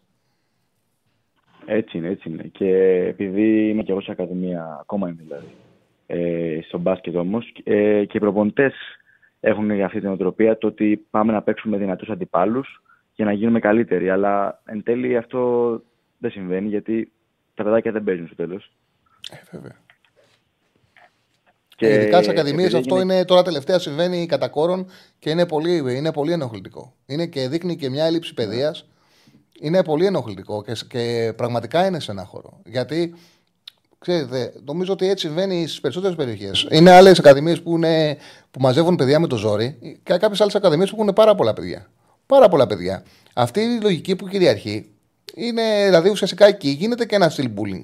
Γιατί και το παιδί νιώθει άσχημα, ντρέπεται, μπορεί να στραφεί εναντίον, δηλαδή να, ε, να, να αποστραφεί το άθλημα το οποίο του αρέσει. Εντάξει, το κάτω-κάτω πρέπει άλλο να παίζεις με. Παίξε το, το άθλημα σύγχρονα, μάθε να παίζεις ένταση, να πιέζεις, να πρεσάρεις, αλλά κάπου πρέπει να τους μάθεις και παιδεία, έτσι. Πρέπει να τους μάθεις και να. Ε, βέβαια, και fair play. Το εφαγωνίζεσαι και, ναι, και τα λοιπά. Βέβαια. Συνέχισε, σε διάκοψα και σε κόψα τον, τον ήρμό σου. Α, ναι. Ε, ήθελα να πω ότι επειδή έγινε αυτό και ο Ντεσάμπ, από ό,τι κατάλαβα, δεν ε, είναι και πολύ περήφανος για αυτό που έκανε. Ε, πιστεύω το σημερινό μάτς, το 1,60 που δίνει στη Γαλλία είναι πολύ χαμηλό, πιστεύω εγώ. Στοιχηματικά λες. Ναι, ναι, ναι. Και ότι πιστεύω θα, θα, θα, κοντράρουμε, θα κοντράρουμε τη Γαλλία. Γιατί είναι και αυτοί αδιάφοροι, είμαστε και εμείς αδιάφοροι, δεν έχουμε κάτι να χάσουμε. Κοίταξε, δεν θα φάμε σίγουρα ε, πολλά γκολ και εγώ τις πιστεύω. Ε, Επίσης, ο Ντεσάμπ είπε ότι επειδή υπάρχουν αυτά τα δύο παιχνίδια που προανέφερα στο ξεκίνημα, Μπάγκεν Κολονία και Παρή Μονακό, ότι νιώθει την υποχρέωση να προστατεύσει τους κάποιους παίκτες. Τραυματίσει και ο Εμμυρή και φοβάται ναι. μην υπάρξουν αντιδράσεις. Οπότε φαίνεται ότι θα κάνει ένα ψηλό rotation, θα πάει σε αλλαγέ. Ναι, θα πάει πιο χαλαρά, όντως. Ναι. Mm-hmm. Γι' αυτό, αυτό ήθελα να πω. Σε ευχαριστώ πάρα πολύ, φίλε μου. Εγώ ευχαριστώ. Καλή συνέχεια. Κυκλοφόρησαν τα εισιτήρια, μας λέει ο Στέφανος, για το Άγιαξ ΑΕΚ στο Άμστερνταμ προς αναβολή το ματ κυπέλου ΑΕΚ Άρης. Ε, Όπως υπάρχει θέμα και για το παιχνίδι του το ντέρμπι Παναναναϊκό Ολυμπιακός στο κύπελο, επειδή εκείνη η μέρα είναι η επέτειο του Γρηγορόπουλου και φοβάται η αστυνομία τη συγκεκριμένη μέρα, αλλά νομίζω ότι ε, θα ξεκαθαρίσει αυτό σύντομα πότε θα γίνουν τα συγκεκριμένα παιχνίδια. Πάμε... και ο Ερντογάν 7 Δεκεμβρίου, mm-hmm. οπότε ίσως να συνδυάζονται όλα αυτά. Ναι, ναι, ναι, ναι, ναι, ναι. ναι. ναι. Κοιτά να γίνει πέντε, αλλά παίζουν Κυριακή και δεν μπορούσαν. Θα δούμε τι αλλαγές θα γίνουν. Θα γίνουν τα παιχνίδια, αλλά σε τι ημερομηνίες. Πάμε στο φίλο, χαίρετε. Ναι, καλησπέρα. Γεια σου, Τσάρλι. Καλησπέρα, φίλο μου. Καλησπέρα, ο Γιώργος είμαι. Τι κάνεις; Έλα, Γιώργο. Μια χαρά, Γιώργο. Ε, λοιπόν, σε πήρα να πω κι εγώ δύο πράγματα πάνω στις κουβέντες που έχετε ανοίξει.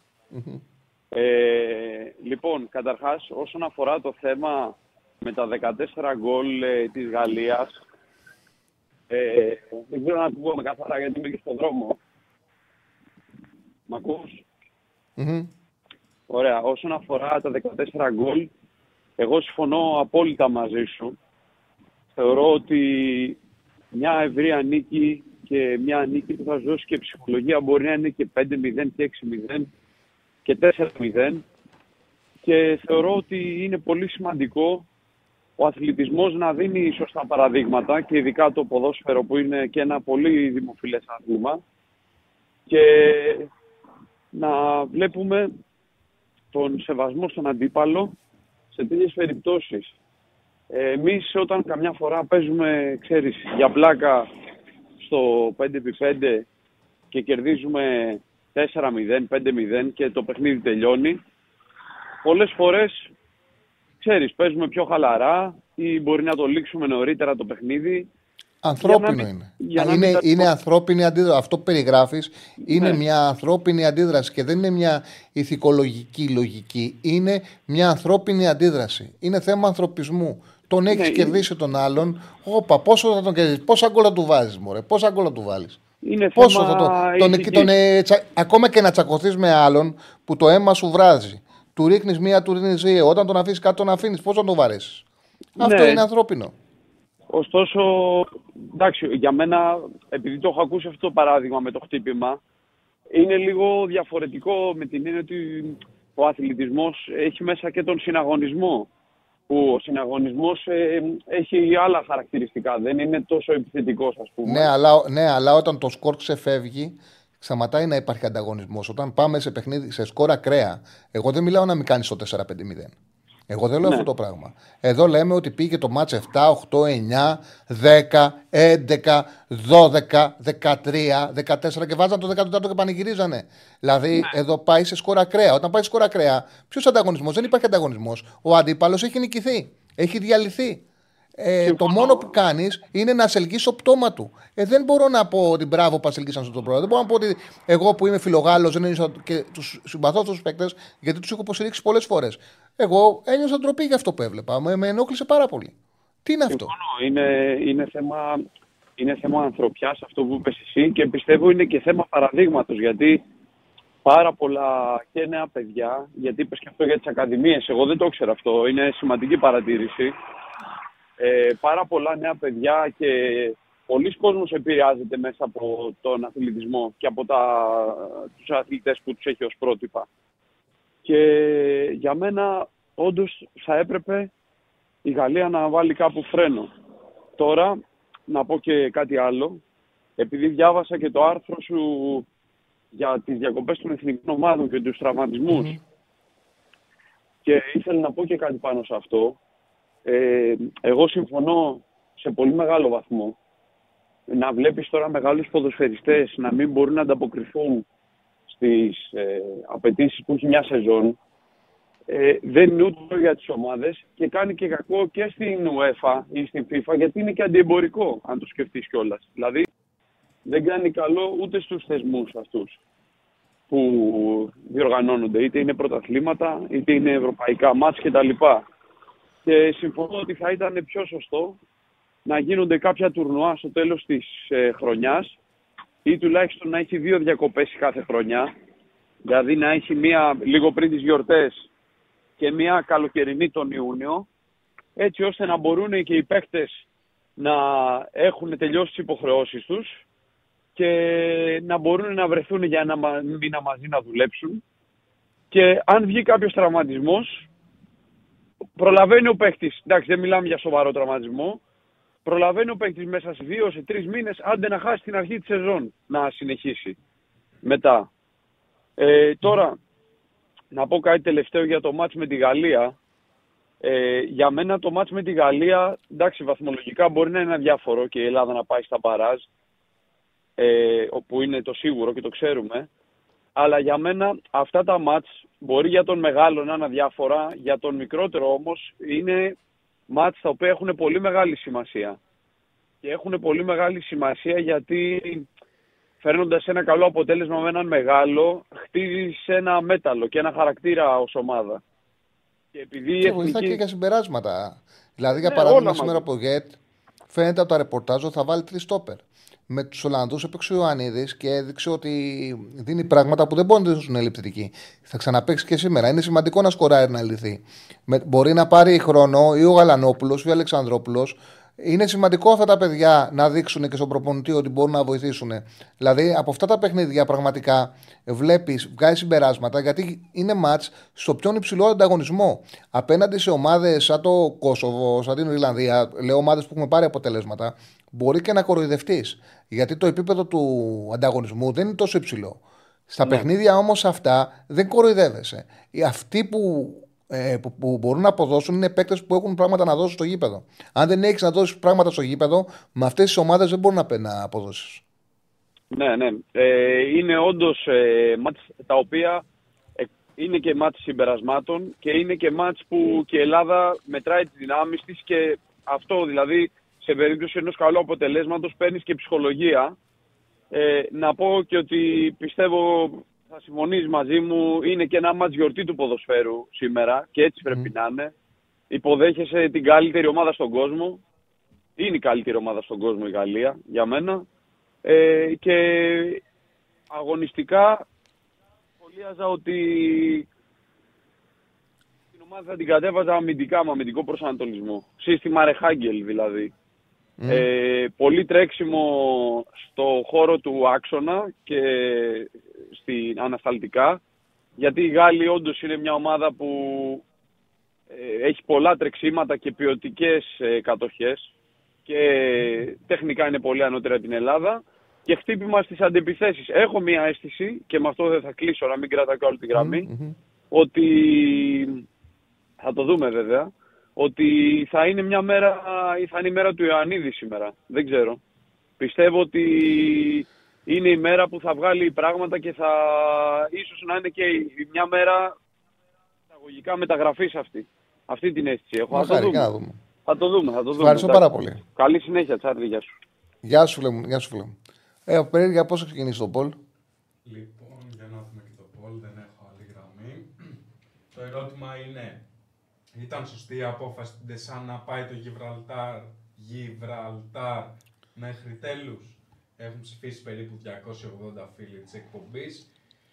Πρώτη επιλογή που έχουν αναδείξει είναι το όχι, έπρεπε να τηρηθεί το fair play και μετά οι άλλες δύο, αυτό είναι με 66% και μετά οι άλλες δύο αθρίζονται σε ένα ποσοστό στο 34% στο ναι. Ναι, θέλουμε γκολ, άρα θέαμα 18%. Ναι, δεν σταμάτησε και άρα σεβάστηκε 16%. Λοιπόν, κάνετε ωραία συζήτηση μεταξύ σας. Μου αρέσει. 34% τιμωρία εδώ μέσα. Μου αρέσει ο τρόπος που γράφει ο καθένας το επιχείρημά του με σεβασμό στον άλλον. Έχει, κάνετε και χιούμορ ένα στον άλλον. Μου αρέσει μια χαρά. Είναι ωραίος το chat και είναι πολύ ωραίο που βλέπω ότι έχει μάθει και ο ένας τον άλλον και συζητάνε, δηλαδή γνωρίζονται πλέον. Και γνωρίζουν και το χιούμορ που κάνει και τον τρόπο που, που σκέφτεται. Είναι ωραίο που έχουμε γίνει μια παρέα. Ε, δεν έχουμε γραμμή αυτή τη στιγμή. Ε. Οπότε όποιο καλέσεις θα βγει κατευθείαν στον αέρα 2 ε, 22 05 4 4 4 22 δεν είναι; Σωστά. 2 10 22 05 4 4 4. Ε, από ποιον.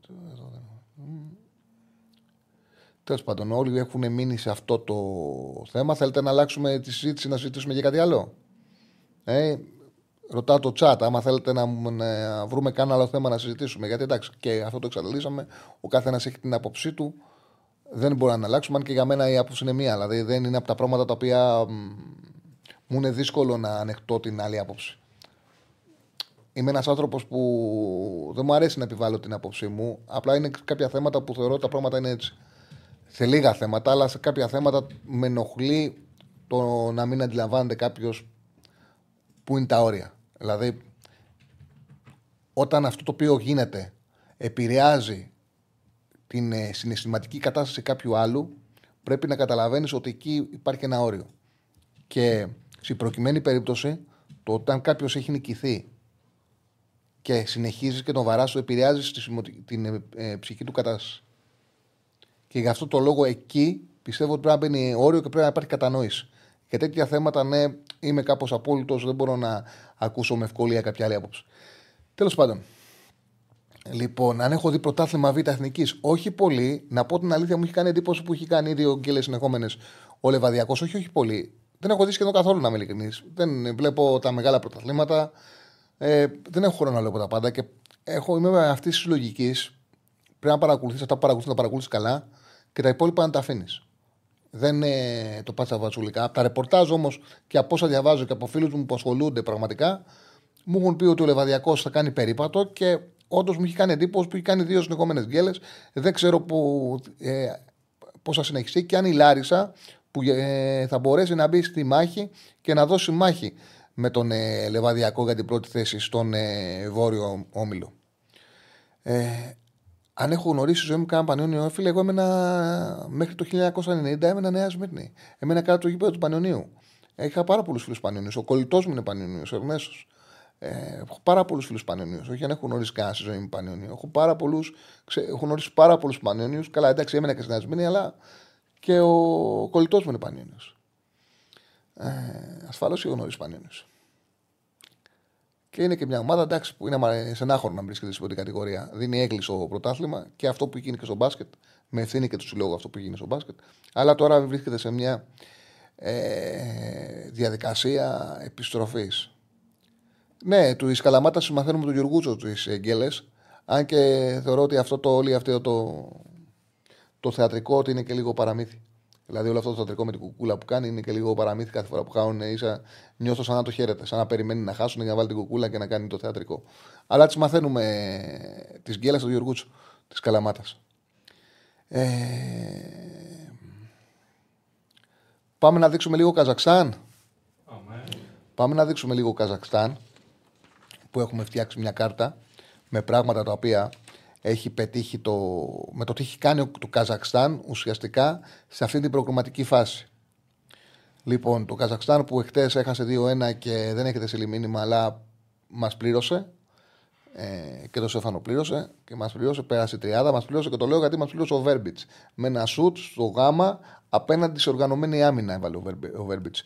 Τόσο καιρός ο Παναναναϊκό έχει πάρει τόσο σχέση ο Γιωβάνοβιτς, τέτοιο γκολ δεν έχει βάλει ποτέ. Ποτέ σε οργανωμένη άμυνα εκτέλεση το απέναντι γάμα. Εκπληκτικό γκολ. Έστειλε τους Λοβένου ε, στο ευρωπαϊκό. Εντάξει και μισοπαλία πήγαιναν, αλλά το καθάρισε με τον γκολ που πέτυχε. Το Καζακστάν είχε στον όμιλο 6 νίκες, 4 ήττε. Από τα 10 παιχνίδια που έπαιξε, σκόραρε στα 9. Εδώ είναι το αποτέλεσμα του Καζακστάν. Έχασε στην Πρεμιέρα 1-2 από τη Σλοβενία.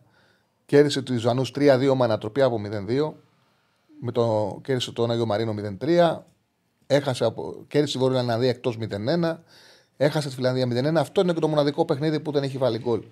Δηλαδή από τα 10 παιχνίδια που έχει δώσει, μόνο σε ένα δεν έχει βάλει γκολ. Και βλέπουμε ότι στα τελευταία μάτς ε, έχει ένα σερί με γκολ γκολ. Και στέκομαι εδώ στο γεγονός ότι την πρόκληση που την έχασε ο Καζακστάν στα δύο παιχνίδια στο τέλος με Δανία 3-1 και με Σλοβενία 2-1. Και στα δύο παιχνίδια σκόραρε. Και κατάφερε ο αντίπαλος να βάλει στο Καζακστάν over 1,5 τέρμα. Κάτι το οποίο είναι το ζητούμενο να κάνεις απέναντι στο Καζακστάν, γιατί είναι μια ομάδα η οποία αποφεύγει την κατοχή μπάλας. Στα μάτς με, με Δανία και Σλοβενία είχε κάτω από 40% κατοχή μπάλας. Παίζει μόνιμα με τρεις στόπερ. Με τρεις στόπερ έπαιζε ακόμα, ακόμα και με το Σαν Μαρίνο. Έπαιξε με τρεις στόπερ. Είναι απίστευτο. Δεν νομίζω ότι πρέπει να υπάρχει άλλη ομάδα που έχει αντιμετωπίσει έτσι το Σαμαρίνο. Αλλά τους έπαιξε με τρία ε, center back. Έχει μέσο όρο μια κατοχή μπάλας 44,9. Είναι 37η σε 53 ομάδες που παίξαν στα προκριματικά. Έχει 37η κατοχή μπάλας και του την φτιάχνει κατοχή μπάλας στα δύο μάτς με το Σαν Μαρίνο. Έχουν ε, πολύ χαμηλό ποσοστό εύστοχων μεταβιβάσεων ξαναλέω να ξυμιαλώ σα είναι μια ομάδα που παίζει με τρεις στόπερ σε χαμηλά μέτρα και ουσιαστικά αυτό που κάνει καλά είναι να, και, να βγαίνει επιθετικά και να προσπαθεί να κερδίσει μπάλες και να χτυπήσει το χώρο. Ε, έχει καλές μονομαχίες στον αέρα. Κερδίζει 19, είναι η πέμπτη καλύτερη ομάδα σε μονομαχίες στον αέρα. Είναι ψηλή ομάδα, έχει τρεις στόπερ. Και από εκεί και πέρα, το ξαναλέω, το σημαντικό είναι ότι αυτή η ομάδα με τις επιθετικές αδυναμίες με, με το πρόβλημα στη δημιουργία, το όπλο της ποιο είναι; Ότι είναι στις τρεις κορυφαίες ομάδες που έχουν παίξει αποκριματικά στα κερδισμένα τάκλιν, στα κλεψίματα και είναι η δεύτερη ομάδα στα περισσότερα φάουλ που παραχωρεί. Ε, με 14,4 φάουλ παραχωρεί 14,4 φάουλ ανά παιχνίδι. Δηλαδή εδώ δείχνει μια νοοτροπία, ξεκάθαρη νοοτροπία, ότι δίνουμε την μπάλα στον αντίπαλο, έχουμε πολύ μικρό αριθμό μεταβάσεων και μικρό ποσοστό εύστοχων μεταβάσεων, πηγαίνουμε σε μεγάλες πάσεις ή σε άμεσο παιχνίδι και κοιτάμε να κλέψουμε την μπάλα και να βγούμε στην αντεπίθεση και να θωρακιστούμε με πολλούς αμυντικούς. Πρέπει να. Με το Καζαχστάν έχουμε καιρό ακόμα, αλλά ουσιαστικά πρέπει να τους λυγίσουμε σε οργανωμένη άμυνα και πρέπει να μην τους επιτρέψουμε να μας ανοίξουν την άμυνα μέσα από κλεψίματα μπάλα. Γιατί το Καζακστάν αυτό κάνει. Προσπαθεί να κλέψει μπάλα και να φύγει και προσπαθεί να αξιοποιήσει και τις τιμένε μπάλες. Ακόμα και τα πλάγια τα κάνει, τα κάνει μακρινά. τα ράουτ, ε, τα κόρνερ, τα φάουλ. Εκεί προσπαθεί να χτυπήσει και να αξιοποιήσει το γεγονός ότι έχει τρία στόπερ και μπορεί να ανεβάσει παίκτες μέσα στην ε, περιοχή σου. Είναι πάντως μια ομάδα ξεκάθαρα στα μέτρα μας. Ξεκάθαρα στα μέτρα μας είναι αδύναμη η ομάδα του Καζακστάν. Η καλύτερη δυνατή προκλήρωση που μπορούσαμε να έχουμε. Ε, θα είναι μεγάλη αποτυχία, πραγματικά μεγάλη αποτυχία να αποκλειστούμε από αυτή την ομάδα. Κάτι το οποίο μου φαίνεται είναι ακραίο να συμβεί. Θεωρώ ότι θα προχωρήσουμε, θα το κερδίσουμε το Καζακστάν στην έδρα μας. Ε, μπορείς ο Καζακστάν να κάνεις πάνω από ένα τέρμα, ακόμα και να δεχτούμε γκολ να περάσουμε, γιατί σου δίνει μέτρα. Σου δίνει κατοχή μπάλα, σου δίνει χώρους. Δηλαδή, οι Δανείοι αυτή την εποχή φάνηκαν με την Ορλανδία δεν είναι σε καλύτερα τους. Έχουν πρόβλημα, είναι σε προβληματική κατάσταση. Τους κέρδισαν 3-1. Τους βάλαν 3 γκολ. Ε, οι Σλοβαίνοι δεν είναι. Με το Σπόρα και το Βέρμπιτς παίζουν. Δεν παίζουν με τίποτα παιχταράδες. Καταφέραν, τους κερδίσαν 2-1. Δηλαδή, μου φαίνεται ακραίο να μην περάσει η εθνική μας ο Καζαξάν. Θα πρέπει να έχουμε μια πολύ κακή μέρα για να αποτύχουμε. Ασφαλώς έχει το μάτσα μυστικά του. Είναι μια ομάδα η οποία παίζει με τρεις αμυντικούς που σου δίνει την κατοχή και έχει τη δυνατότητα να σκοράρει. Όταν ένας αντίπαλος σου παίζει με πολυπρόσωπη άμυνα και σου πετυχαίνει έστω και ένα γκολ, σου βάζει ένα πρόβλημα. Πρέπει να του ανοίξεις την άμυνα. Πρέπει να βρεις τον τρόπο να τον λυγίσεις. Ε, έχουμε καιρό μέχρι τότε. Θα ζητήσουμε πολλές φορές έχω την αίσθηση για τον Καζακστάν. Λοιπόν, αυτά για το Καζακστάν. Βγάλε μου το chat και πες μου και λίγο πώς πάει το πόλ, αν έχει μείνει το 66% και να σκεφτούμε για κανένα άλλο πόλ να βάλουμε στον κόσμο. 66% έχει παραμείνει, δεν έχει αλλάξει κάτι. Ε, ναι, μπορεί, ούτε αλλάξει. Ρωτάει ο φίλος αν τα παιχνίδια είναι μονά. Του ξαναλέω, ο ημιτελικός είναι 21 Μαρτίου νομίζω στο γήπεδό μας. Ναι, 21 Μαρτίου στο γήπεδό μας. Ο ημιτελικός, για το διάδρα του τελικού θα γίνει κλήρωση. 26 Μαρτίου θα γίνει μετά από 5 μέρες. Μόνα παιχνίδια. Ε, μονό ημιτελικός, μόνος τελικός. Στα playoff. Μακάρι να η κλήρωση να μας φέρει και στο γήπεδο μας να παίξουμε το τελικό. Ναι, να προ... λέει ο φίλος να προτείνει Πολ, να προτείνει. Γιατί δεν προτείνει. Αν μας αρέσει, θα το βάλουμε. Άμα όντως, αν έχετε κάτι στο μυαλό σας και θέλετε να δείτε την εκτίμηση του κόσμου, τουλάχιστον του κόσμου σε εκπομπής, ασφαλώς. Ε, τελικός σε ουδέτερο κλήρωση θα γίνει από, τις τέσσερα, από τα τέσσερα γήπεδα των ομάδων που συμμετέχουν σε αυτή τη διαδικασία. Δηλαδή είναι Λουξεμβούργο, Γεωργία, Ελλάδα, Καζαξάν. Σε ένα από τα τέσσερα γήπεδα θα γίνει ο τελικός, θα γίνει κλήρωση. Ενώ αντίθετα στα προκριματικά του Μουντιάλ είναι καθορισμένο που θα γίνει. Και αν περάσει, δηλαδή για παράδειγμα, στο Ιταλία, ε, όταν ήταν να παίξει, που αποκλείστηκαν η Ιταλία το, τη Βορεια Μακεδονία, ο τελικός πρόκλησης Ιταλία-Πορτογαλία περιμέναν όλοι θα γινόταν στη Ρώμη. Το γεγονός ότι αποκλείστηκαν οι Ιταλοί αμέσως άλλαξε την έδρα και πήραν την έδρα οι Πορτογάλοι. Εδώ τα πράγματα δεν είναι έτσι. Δηλαδή δεν ξεκαθαρίζεται από την αρχή πού θα γίνει ο τελικός. Ε, δεν είναι δηλαδή ότι ε, πόσο λένε ότι ο τελικός ακολουθεί μια ομάδα, ακολουθεί μια ομάδα την έδρα. Δεν είναι έτσι τα πράγματα, γίνεται κλήρωση για το που θα γίνει τελικός.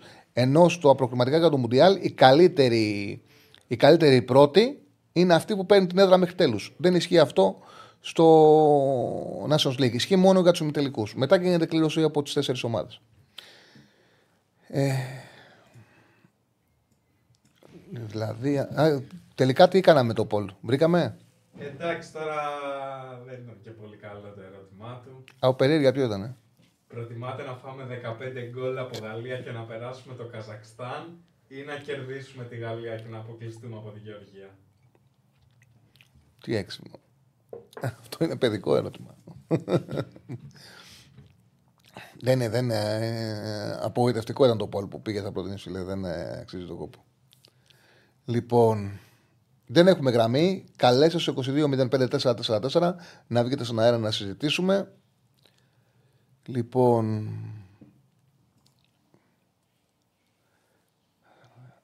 Θα κάνουμε λέει fair play με το Καζακστάν σαν αδύναμη. Θα τους φέρουμε δύο ισοπαλίες. Εντάξει, αυτή είναι άλλη κουβέντα. Μην το πηγαίνετε αλλού το θέμα. Αυτό είναι ένα θέμα το οποίο πραγματικά είναι ε, σοβαρό. Για το Βραζιλία-Γερμανία που γράψανε πολύ, είναι άλλο πράγμα, το ξαναλέω. Το να παίξουν δύο ομάδες όπου πάνω κάτω ανήκουν στο ίδιο επίπεδο. Ανήκουν στο ίδιο επίπεδο και είναι. Ασφαλώς να πούμε για μπασκετάκι, ασφαλώς ό,τι θέλετε. Ε, ό,τι θέλετε. Πάρτε και να μιλήσουμε για ό,τι θέλετε ή βάλτε στο chat οποιοδήποτε θέμα θέλετε για μπάσκετ. Ασφαλώς. Ειδικά φέτος η Ευρωλίγκα έχει πολύ μεγάλο ενδιαφέρον. Αυτό που έλεγα απλά είναι ότι όταν παίζουν δύο ομάδες ε, ίδιων δυνατοτήτων και έχει την ευκαιρία, επειδή εκείνη τη μέρα είσαι σε πολύ καλύτερη κατάσταση και ο αντίπαλος σου έχει κάνει λάθος, να τον κερδίσεις, να το φτάσεις μέχρι τέλους. Φτάσω μέχρι τέλους. Εκεί εντάξει, δεν μπορεί να βάλεις και 14 γκολ. Δεν γίνεται. Δεν γίνεται να κερδίσεις όταν, για παράδειγμα, ο Παναθηναϊκός κυνήγαγε να σπάσει το συν 35 από τον Ολυμπιακό, ή όταν ο Ολυμπιακός έκανε το συν 35, δεν ήταν το ρεκόρ, αν θυμάμαι καλά; Έκανε το ρεκόρ απέναντι στον Παναθηναϊκό του Μάλκοβιτς που είχε φύγει ο Ντόμινικ Βίλκινγκς. Πολύ καλά έκανε. Πολύ καλά έκανε. Ασφαλώς είναι ένα πολύ μεγάλο ντέρμπι. Έχεις την ευκαιρία να γράψεις ιστορία, πας να τη γράψεις. Είναι ένα ανταγωνιστικό παιχνίδι. Βρίσκεις μια ομάδα εισάξια σου σε κακή μέρα και πας να χτυπήσεις. Εδώ οι Γάλλοι κερδίσανε το Γιβραλτάρ. Κάτι ερασιτέχνε. Είναι τελείως διαφορετικό και δεν μείνανε σε 7-8-0, το πήγανε πολύ παραπάνω. Ε, πάμε στον κόσμο. Χαίρετε. Καλησπέρα. Καλησπέρα, εγώ είμαι. Καλησπέρα, φίλε μου, ναι. Σπύρος, πρώτη φορά τηλεφωνώ. Καλό ρίζικο, Σπύρο. Ε, για αυτό το θέμα τώρα με την εθνική Γαλλία θέλω να πω. Εγώ να σου πω την αλήθεια, Τσάρλι, συμφωνώ με αυτό. Συμφωνώ δηλαδή ότι πρέπει το παιχνίδι να παίζεται γιατί από τη στιγμή που μπαίνουν 11 ομα... ε, δύο ομάδες με 11 παίχτες, οι, οι όροι είναι ίσχυοι. Γιατί να μην παίξει το παιχνίδι, γιατί να μην παίξει ο άλλος. Παίχτηκε το μάτι, φίλε. Έβαλες 7, έβαλες 8, έβαλες 9. Πόσο να τους βάλεις; Εντάξει, κάποιε μην τους λυπάζει. Δεν μπορεί να πανηγήσει και το 10 και να εγγυηθεί το 10. Και τι ίση όρη είναι. Κοίτα, Έπαιξε... Τώρα, πρόσεχε, δεν, δεν είναι ίση όρη. Έπαιξε μια ομάδα η οποία παίρνει παίκτες. Ναι από, όχι μόνο από τη Γαλλία. Ναι. Παίρνει παίκτες και από την Αφρική ναι. και έπαιξε με μια, με μια χώρα ναι. από 30.000 κατοίκους. Οπότε Ωραία. δεν, υπήρχε, δεν, δεν, ναι. δεν, δεν είναι ίσο. Όχι, πρόσεχε. Εντάξει, από εκεί και πέρα τους κέρδισες, ρε παιδί μου. Τους τους γέλσε. Δεν σε εξυπηρετεί κάτι να τους βάλεις και 10 και 11 και 12 γκολ. Εγώ με αυτό που λε συμφωνώ, αλλά τι δουλειά, άμα πάμε με αυτή τη λογική, τι δουλειά έχει να παίζει το Γιβλαρτάρ τώρα με τη Γαλλία και με τη Γερμανία και με την Ισπανία; Από πού και Αυτή είναι άλλη συζήτηση. Άμπρα. Οπότε, Αυτή είναι άλλη συζήτηση. Οπότε, οπότε από τη στιγμή που παίζεις, σημαίνει ότι είσαι αντάξιος να παίζεις αυτό, σε αυτό το επίπεδο. Οπότε γιατί να μην φας 14.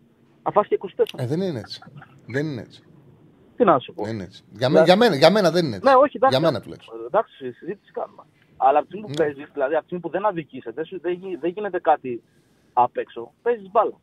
Δηλαδή, όλες τι να κάνουν. Δηλαδή, ο Κομάν και αυτό τι να κάνουν. Πατά την μπάλα έξω. Γίνεται πολλές φορές. Μην το λες τι να κάνουν. Γίνεται πολλές φορές. Έχουμε δει πάρα πολλές φορές παίκτες να σβήνουν.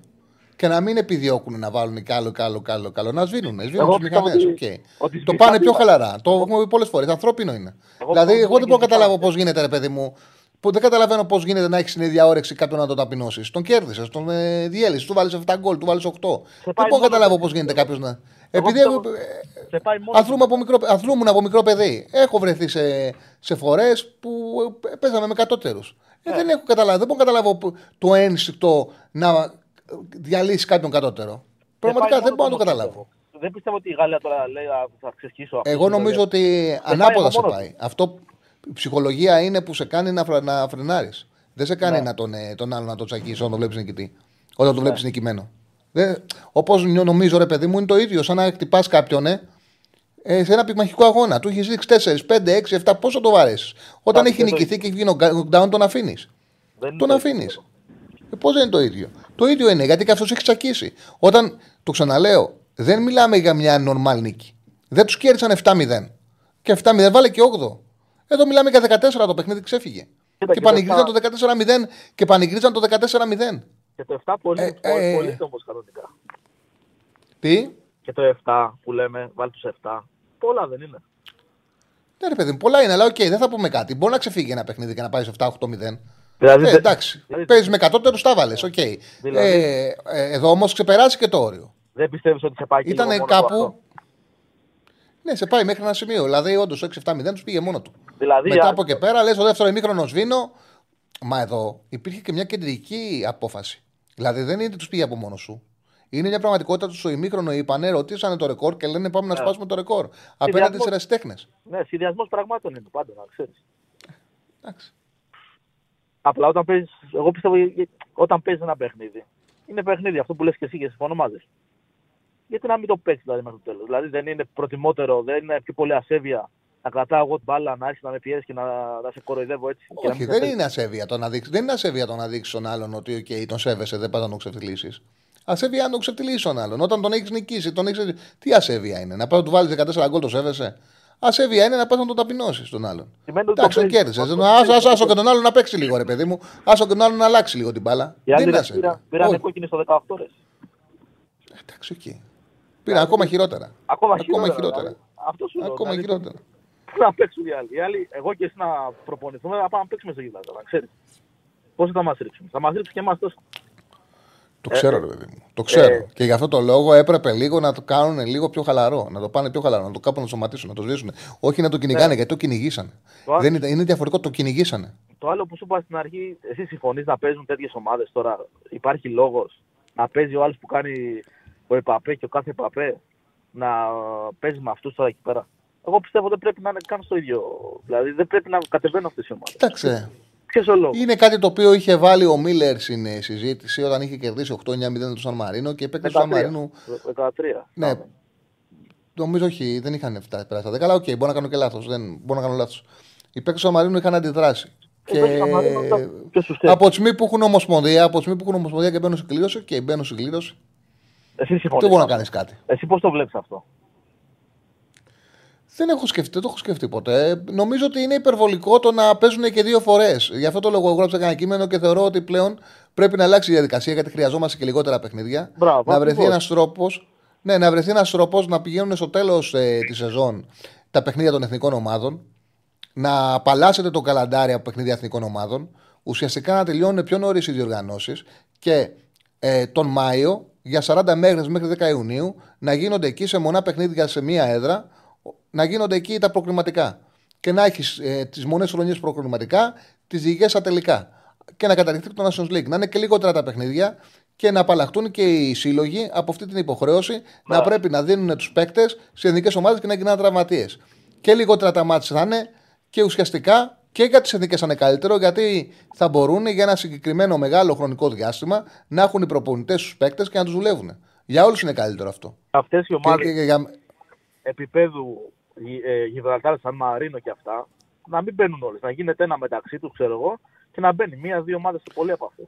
Ε, από διαφορετικές χώρες που θα γίνουν μία, μία ομάδα. Δεν είναι. Πώς; Από διαφορετικές χώρες από διαφορετικές χώρες πώς θα γίνουν ένα- μια ομάδα. Όχι, δεν όχι, είναι δεν κατάλαβες. Δεν κατάλαβες. Να παίζουν Τι; μεταξύ τους, να παίζουν μεταξύ τους, λέω. Α, α, και η καλύτερη να περνάει. Ναι, οκ. Μπράβο. ναι, ναι, μπορεί να ισχύει και σε αυτό. Ναι. ναι. Δηλαδή, ε, είναι σίγουροι πότε ρε παιδάκι. Δηλαδή, δεν υπάρχει λόγος.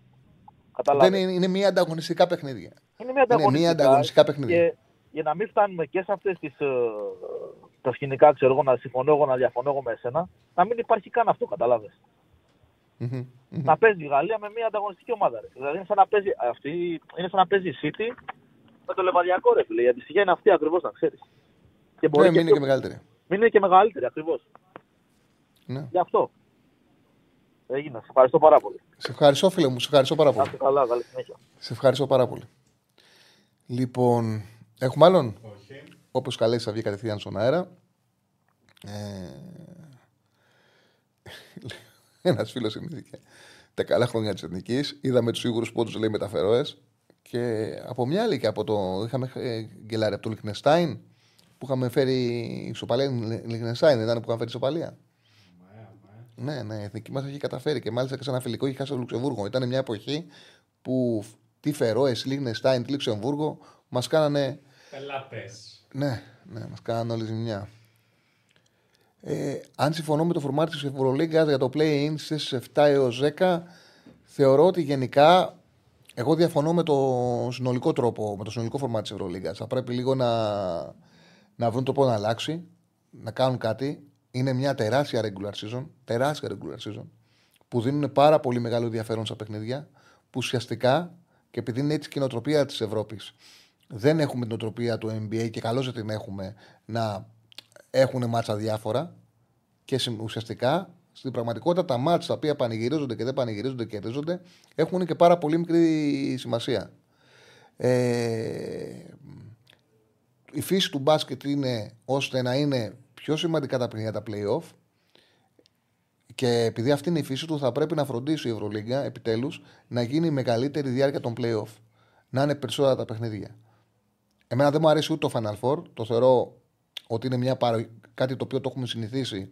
Είναι πώς το εκτός έδρας γκολ το είχαμε συνηθίσει και με το που το από μία χρονιά βγήκε το ποδόσφαιρο, καταλάβαμε πόσο στρεβλό ήταν. Δεν το αναζητά πλέον κανένας ο εκτός έδρας γκολ. Ήταν κάτι το οποίο ήταν εντελώς λαθασμένο. Απλά ζούσαμε μαζί του γιατί ήταν συνήθειά μας. Είχε φύγει από την ανάγκη το, του ποδοσφαίρου να επιβραβεύεται το έδρας γκολ εδώ και πάρα πολλά χρόνια. Το κρατήσαμε για 10-15 χρόνια παραπάνω από ό,τι έπρεπε μόνο και μόνο από συνήθεια. Το ίδιο πιστεύω για το Final Four. Ότι ειδικά στο μπάσκετ που δεν υπάρχει και τεράστια μετακίνηση φιλάθλων, δεν έχει πλέον νόημα. Είναι και ένα άθλημα το οποίο ε, παίζει πάρα πολύ ρόλο το σκάουτινγκ από παιχνίδι σε παιχνίδι και είναι στη φύση του το να βλέπεις μια σειρά αγώνων.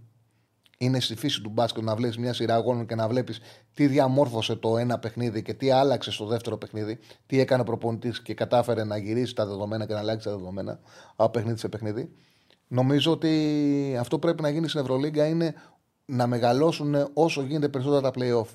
Αυτό το οποίο συμβαίνει, μια regular season τεράστια με πολλά παιχνίδια και τα playoff να είναι στις δύο νίκες και να κρατάει τόσο πολύ μικρό χρονικό διάστημα και μετά Final Four είναι εντελώς λαθασμένο. Είναι ε, ε, ακατανόητο. Όπως εντάξει, επίσης το βασικό πρόβλημα της Ευρωλίγκα, αλλά δεν μπορούμε να το λύσουμε εμείς. Το είχε βάλει ο Χιλέα πριν μια εβδομάδα, δέκα μέρες. Ότι, οκ, έχει γίνει μια κλειστή λίγκα και δεν μπορούν ένας άλλος, η ΑΕΚ για παράδειγμα, ο ΠΑΟΚ, να κάνει και στο εξωτερικό ομάδες να κάνουν μια προσπάθεια και να βρουν τρόπο να μπουν σε μεγάλη διοργάνωση. Ουσιαστικά έχει ε, κάνει πάρα πολύ κακό στα εγχώρια πρωταθλήματα αυτή η ιστορία και δημιουργεί, ρε παιδί μου, μια απίστευτη ανισότητα που είναι και άδικη. Έτσι. Είναι και άδικο. Ναι, και στις τρεις νίκες να κρίνονται. Στις τρεις νίκες. Είναι, είναι λίγα στις τρεις νίκες κρίνονται. Ναι, αφού έκανε το 2-0 και είχασε 2-3. Αλλά είναι λίγα παιχνίδια. Είναι λίγα παιχνίδια. Δεν είναι. Είναι τεράστια τα, η regular season και ουσιαστικά έχουμε μια σειρά στις τρεις νίκες. Δεν είναι πάρα πολύ μικρό για να πάμε σε Final Four. Δεν έχει, δεν έχει λογική. Τώρα με, με το 7-10 που λες που γίνεται, τουλάχιστον έχουμε, θα έχουμε δύο ζευγάρια ακόμα, αλλά πάλι δεν φτάνουν, πάλι είναι μικρά. Θα πρέπει να βρουν τρόπο, θα πρέπει να βρουν τρόπο ώστε να, να γίνουν περισσότερα τα μάτια των playoff. Θα μπορούσε να γίνει βέβαια άμα κατεργόταν κατευθείαν τα... αν υπήρξε, υπήρχε κατάργηση του Final Four. Θα μπορούσε να γίνει, αλλά και άλλος τρόπος. Δηλαδή, ακόμα παραπάνω θα πρέπει να γίνουν τα παιχνίδια των playoff. Τα playoff έχουν πραγματικό ενδιαφέρον στο μπάσκετ. Αυτά είναι τα μεγάλα μάτσα. Και εκεί θα ανάψει η διοργάνωση. Πες μας, ε, Στέφανε. Έχω γραμμή, έχω και πόλ. Για πες για πόλ. Ο Εμπαπέ και η παρέα του έρχονται να προσκυνήσουν στην ΟΠΑ Παρένα. Πολύ ωραίο. Θα, θα πάρουμε εκδίκηση. Πιο ωραίο. Ναι, ναι όχι, 0-3. Πιο ωραίο ήταν το πόλ του φίλου του 21. Πιο ωραίο ήταν το πόλ από αυτό. Άρα βάλω ό,τι θες με ενδιαφέρει. Κάνε, κάνε παιχνίδι. Λοιπόν, ε, πάμε στον ε, επόμενο φίλο. Χαίρετε. Καλησπέρα. Γεια σου, Τσάρλι. Κώστας, Α, σου, απάντησε, σου, απάντησε, σου απάντησε ο φίλος ο Detail. 21. Ε, σου απάντησε. Πολύ όριμο. Ρε, μπράβο, μπράβο. Καλά του έκανες. καλά του έκανες. Μπράβος. Μπράβος. Είμαι μαζί σου. Έλα, Κώστα μου, τι κάνεις; Πολύ καλά. Εγώ είμαι μαζί με Στέφανο. Ωραίο Πολ. Να το βάλετε. Μας έκανε περήφανος. Απαράδεκτο ήταν, δεν πειράζει. ε, Τσάλι, εγώ ήθελα να πω το εξής για, επειδή έγινε μια εκτενή συζήτηση, ακούστηκαν διάφορες ε, οπτικές ε, για το όλο θέμα. Εγώ θα πω ότι ακόμα και στο Γερμανία-Βραζιλία, όπου εκεί έχεις λόγο να βάλεις όσα περισσότερα μπορείς. Έχεις λόγο, είναι ημιτελικός Μουντιάλ και είσαι ενάντια στη Βραζιλία. Δηλαδή είναι ματσάρα. Εκεί mm. γράφεις ιστορία όντως. Έχουν βγει οι παίκτες και έχουν πει ότι θα μπορούσαμε να βάλουμε κι άλλα, αλλά χαλαρώσαμε. Δηλαδή, οι Γερμανοί που είναι πιο πολύ μηχανές παρά άνθρωποι μπορούσαν να ξεφτυλίσουν περαιτέρω τη Βραζιλία, τη Βραζιλία των 5 Μουντιάλ και αποφάσισαν να μην το κάνουν. Είπαν ότι οκ, φτάνει. Βάλαμε. Και αυτή, αυτή η λέξη είναι η λέξη κλειδί που λες. Είναι το η λέξη αποφάσισαν. Γιατί στους Γάλλους οι, οι Γάλλοι πήραν την απόφαση. Δεν τους βγήκε. Δεν ξε... Το μάτς ξέφυγε κάποια στιγμή, ήταν 7-0 στο ημίχρονο, παίξει λιγότερο. Ξέραν ότι μπορούν να σπάσουν το ρεκόρ, ψάξανε στο ημίχρονο ποιο είναι το ρεκόρ και αποφάσισαν να πάνε να το κάνουν. Αυτό πραγματικά είναι που με ενοχλεί περισσότερο. Αυτό είναι που λες, δεν γίνεται ρε φίλε. Δεν γίνεται. Δεν, δεν υπάρχει αυτό το πράγμα που έχετε κάνει. Δεν είναι ωραίο, δεν θα σα έδωσε τίποτα. Δεν σα έδωσε τίποτα. Και ενοχλούμε ακόμα περισσότερο όταν ε, υπάρχουν φωνές που αυτό το πράγμα που έγινε το υποστηρίζουν. Και με ενοχλεί ακόμα περισσότερο η λογική ότι με αυτόν τον τρόπο σέβεσαι τον αντίπαλο. Πες κάτι άλλο. Μην λες ότι σέβεσαι τον αντίπαλο, γιατί αυτό έχει άλλες προεκτράσει που τι βλέπουμε τις προεκτράσει άλλες. Ε, Δημιουργεί νοοτροπία. Το να προσπαθείς... Δημιουργεί νοοτροπία να κερδίζεις κάποιον και να σου πας να το ξεφτυλίζεις. Δημιουργεί νοοτροπία. Είναι λάθος αυτή η νοοτροπία. Το να προσπαθείς να περάσεις σαν ε, υγεία και σωστή αθλητική νοοτροπία ε, το να ξεφτιλίζεις τον άλλο, να τον, πετά, να τον βάζεις κάτω, να τον πατάς σαν χαλί, ε, σημαίνει ότι έχει δια, ε, διαστρεβλωθεί εντελώς η δικιά σου ιδέα για το τι είναι υγιές. Δηλαδή δεν, μπορεί, δεν μπορείς να δικαιολογήσεις κάτι έτσι και να πεις ότι αυτό ήταν το σωστό. Βάλε, βάλε, βάλε γκολ. Δεν σου πει να τον βάλεις. Και το 8-0 είναι τεράστια νίκη. Είναι καταστροφική νίκη. Για τον αντίπαλο είναι καταστροφική. Αλλά κάπου να υπάρχει ένα όριο. Άμα είσαι μάγκας, Γαλλία, δεν σαν, άμα, άμα λέει, θέλεις να σπάσεις ε, το ρεκόρ, πάνε σπάστο με την Ολλανδία. Εκεί δεν θα μιλήσει ποτέ κανένας τίποτα. Θα λένε, Ω Θεέ μου, η καλύτερη εθνική ομάδα όλων των εποχών. Δεν την πιάνει κανένας. Πάνε βάλτε, πάνε βάλτε στην Ολλανδία όμως. Και η Ολλανδία αυτή τη στιγμή δεν είναι στα καλύτερά της. Ξαφνικά να είναι η Ολλανδία. 14 γκολ θα πρέπει να βάλεις στον Άκε και, στον, ε, και στο Βαντάικ. Ναι, τους βάλαν τέσσερα και μπράβο τους. Δηλαδή ήταν μεγάλη επιτυχία που τους διασύρανε και έδειξαν νοτερότητά τους. Μπράβο τους, δεν μπορεί να τους πει κανένα τίποτα. Βάλτε όσα πολύ περισσότερα εκεί, δεν μπορεί να τους πει κανένα τίποτα. Δίνεις την ανωτερότητά σου. Σωστά, μιλά. Μα αυτό λέω ότι άμα είσαι τόσο μάγκας και θέλεις να γκουγκλάρεις να ψάχνεις ποιο είναι το ρεκόρ, ψάξει το ημίχρονο με την Ολλανδία, όχι με το Γιβραλτάρ. Δηλαδή τα, ε, κάτι παιδιά τα οποία ε, παίζουν σε αλάνες και δεν έχουν καν επαγγελματικά συμβόλαια είναι εκεί για το χαβαλέ τους και επειδή αγαπάνε το ποδόσφαιρο και θέλουν να μπουν με, με τη σημαία τους στο στήθος να παίξουν μπάλα. Αυτούς βρήκες. Εκεί, εκεί είναι η μαγιά σου δηλαδή. Τραγικό. Τραγικό. Τι να πω, δηλαδή, ο Εμπαπέ παίζει να παίρνει το χρόνο να έχει συμβόλαιο περισσότερα λεφτά από ότι βγάζει όλο το Γιβραλτάρ μαζί. Μόνο Εμπαπέ, στο συμβόλαιό του. Τραγικό. Και γι' αυτό η Ελλάδα σήμερα θα πάρει εκδίκηση. Ε. και θα μπει και ο Κωνσταντίνης και θα αλλαγεί, γιατί σιγά μην παίξει βασικός μετά από αυτό το 14-0 τρέμουν τα πόδια τους. Σιγά μην τον έβαζε βασικό. Σου λέει άμα κατεβάσω έτσι λίγο πιο περίεργη, πιο φρέσκια εντεκάδα με αυτούς... Ε, Κοίταξε, χώρο έχει χώρο έχει για έναν ε, δημιουργικό παίκτη. Για έναν. Γιατί θα παίξει με τρεις, θα είναι δίδυμο στο κέντρο ε, ο Γαλανόπουλο με τον Αλεξανδρόπουλο ή με τον Μπουχαλάκη. Δύο μπακ και είναι ε, ο Μασούρας πρέπει να παίξει υποχρεωτικά και στην άλλη πλευρά θα παίξει ο Μπακασέτας. Δεν έχει χώρο για άλλον σε αυτή τη τακτική. Από τη που θα παίξει ο Μπακασέτας στην άλλη πλευρά και είναι ο ηγέτης της εθνικής μας ομάδας. Ε, είναι ένα παιχνίδι που ο Κωνσταντέγιας λογικά θα έρθει από τον πάγκο. Και δεν είναι λάθος να έρθει από τον πάγκο σε αυτό το μάτσο ο, ο, ο Κωνσταντέγιας. Θεωρώ πάντως ότι δεδομένα αυτή τη στιγμή θεωρείται από τους βασικούς στην ελληνική ομάδα. Αυτό έχω μάθει. Ελπίζω να είναι σωστό. Δηλαδή θα με ενοχλήσει να μείνει με το Καζακστάν πάρα πολύ στην 11 ο Κωνσταντέγιας. Πάρα πολύ. Σήμερα το καταλαβαίνω, είναι άλλο μάτσο θέλεις άλλα πράγματα να παίξει ψηλά. Μπορεί να παίξει και να κάνει διαφορά στο τέλος, έτσι για ένα 20 λεπτό. Να μπει και με μια ενέργεια να κάνει τη διαφορά. Αλλά θέλει και τακτική, θέλει προσήλωση, θέλει προσοχή σαν αντίπαλα μπακ. Είναι δύσκολο μάτσο σημερινό. Τσάρλι, εγώ πιστεύω ότι είναι παίρνεις πιστόλι και πυροβολάς στο πόδι σου άμα παίξει ο Μπουχαλάκης. Δεν μπορεί να προσφέρει κάτι σε αυτό το μάτσο ο Μπουχαλάκης. Δεν διαφωνώ. Δεν διαφωνώ. Είναι, είναι, είναι πολύ ε. αργό χαφ.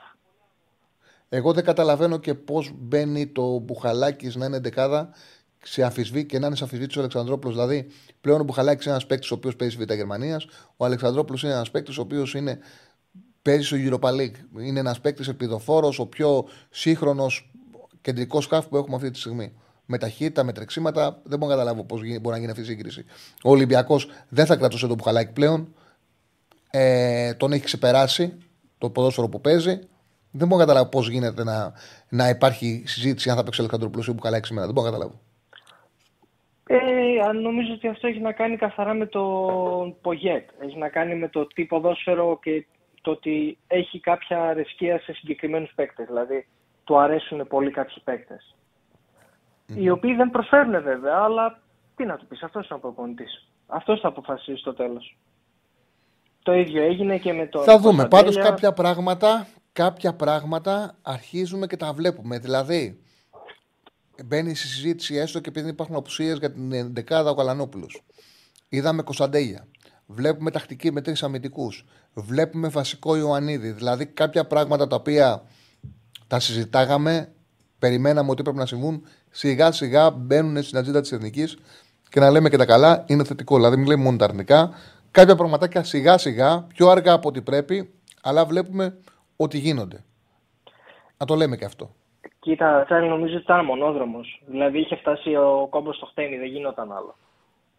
Δηλαδή θα, ήταν, είχε, είχε γίνει πρόβλημα.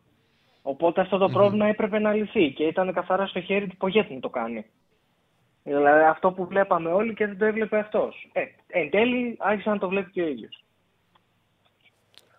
Κάπως έτσι είναι Κώστα τα πράγματα. Σε ευχαριστώ πάρα πολύ, φίλε μου. Τσάλι, καλή συνέχεια. Γεια σου, Στέφανε Πεχτέρα. Κάντε όλοι like.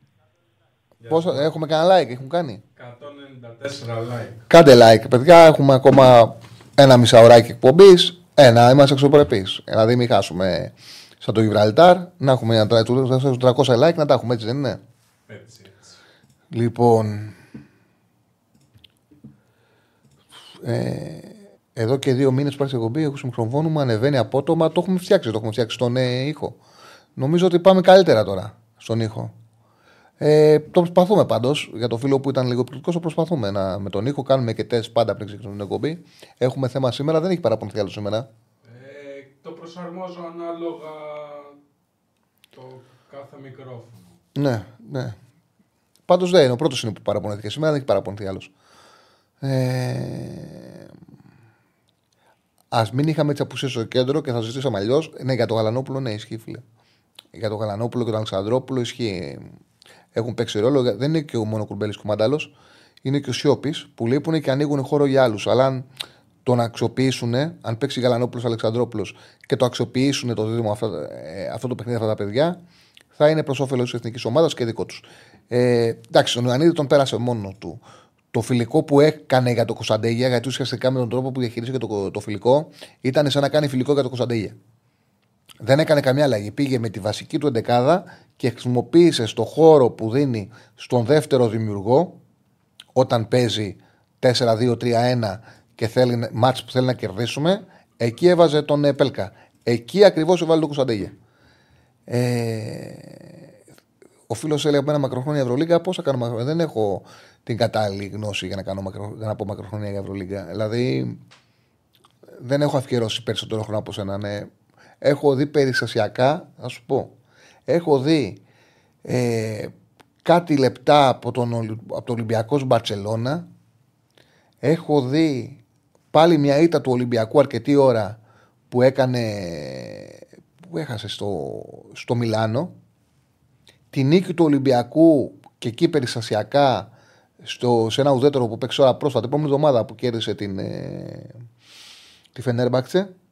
Έχω δει λίγο χρόνο από τη, τη Φενέρμπαξε, την ε, Μακάμπη, συγγνώμη, τη Μακάμπη. Έχω δει το τελευταίο τρίλεπτο, τετράλεπτο του Παναθηναϊκός Ολυμπιακός, Ολυμπιακός που κέρδισε ο Ολυμπιακός στο ΆΚΑ.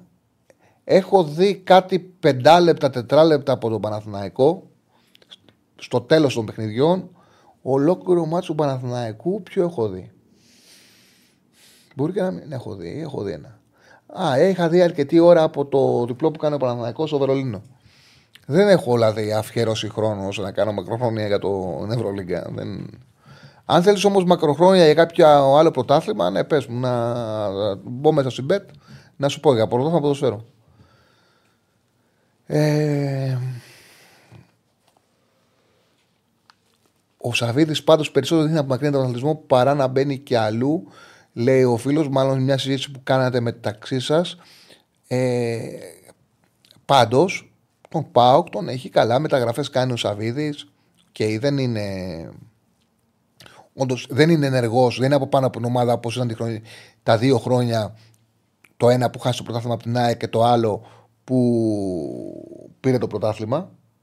Δεν είναι τόσο δεν είναι ενεργός, δεν είναι πάνω από την ομάδα. Όμως, OK. Okay, budget υπάρχει, είναι καλό, μεταγραφές γίνονται. Ένα πολύ καλό προπονητή τους έχει, πολύ ακριβοπληρωμένο staff. Εντάξει.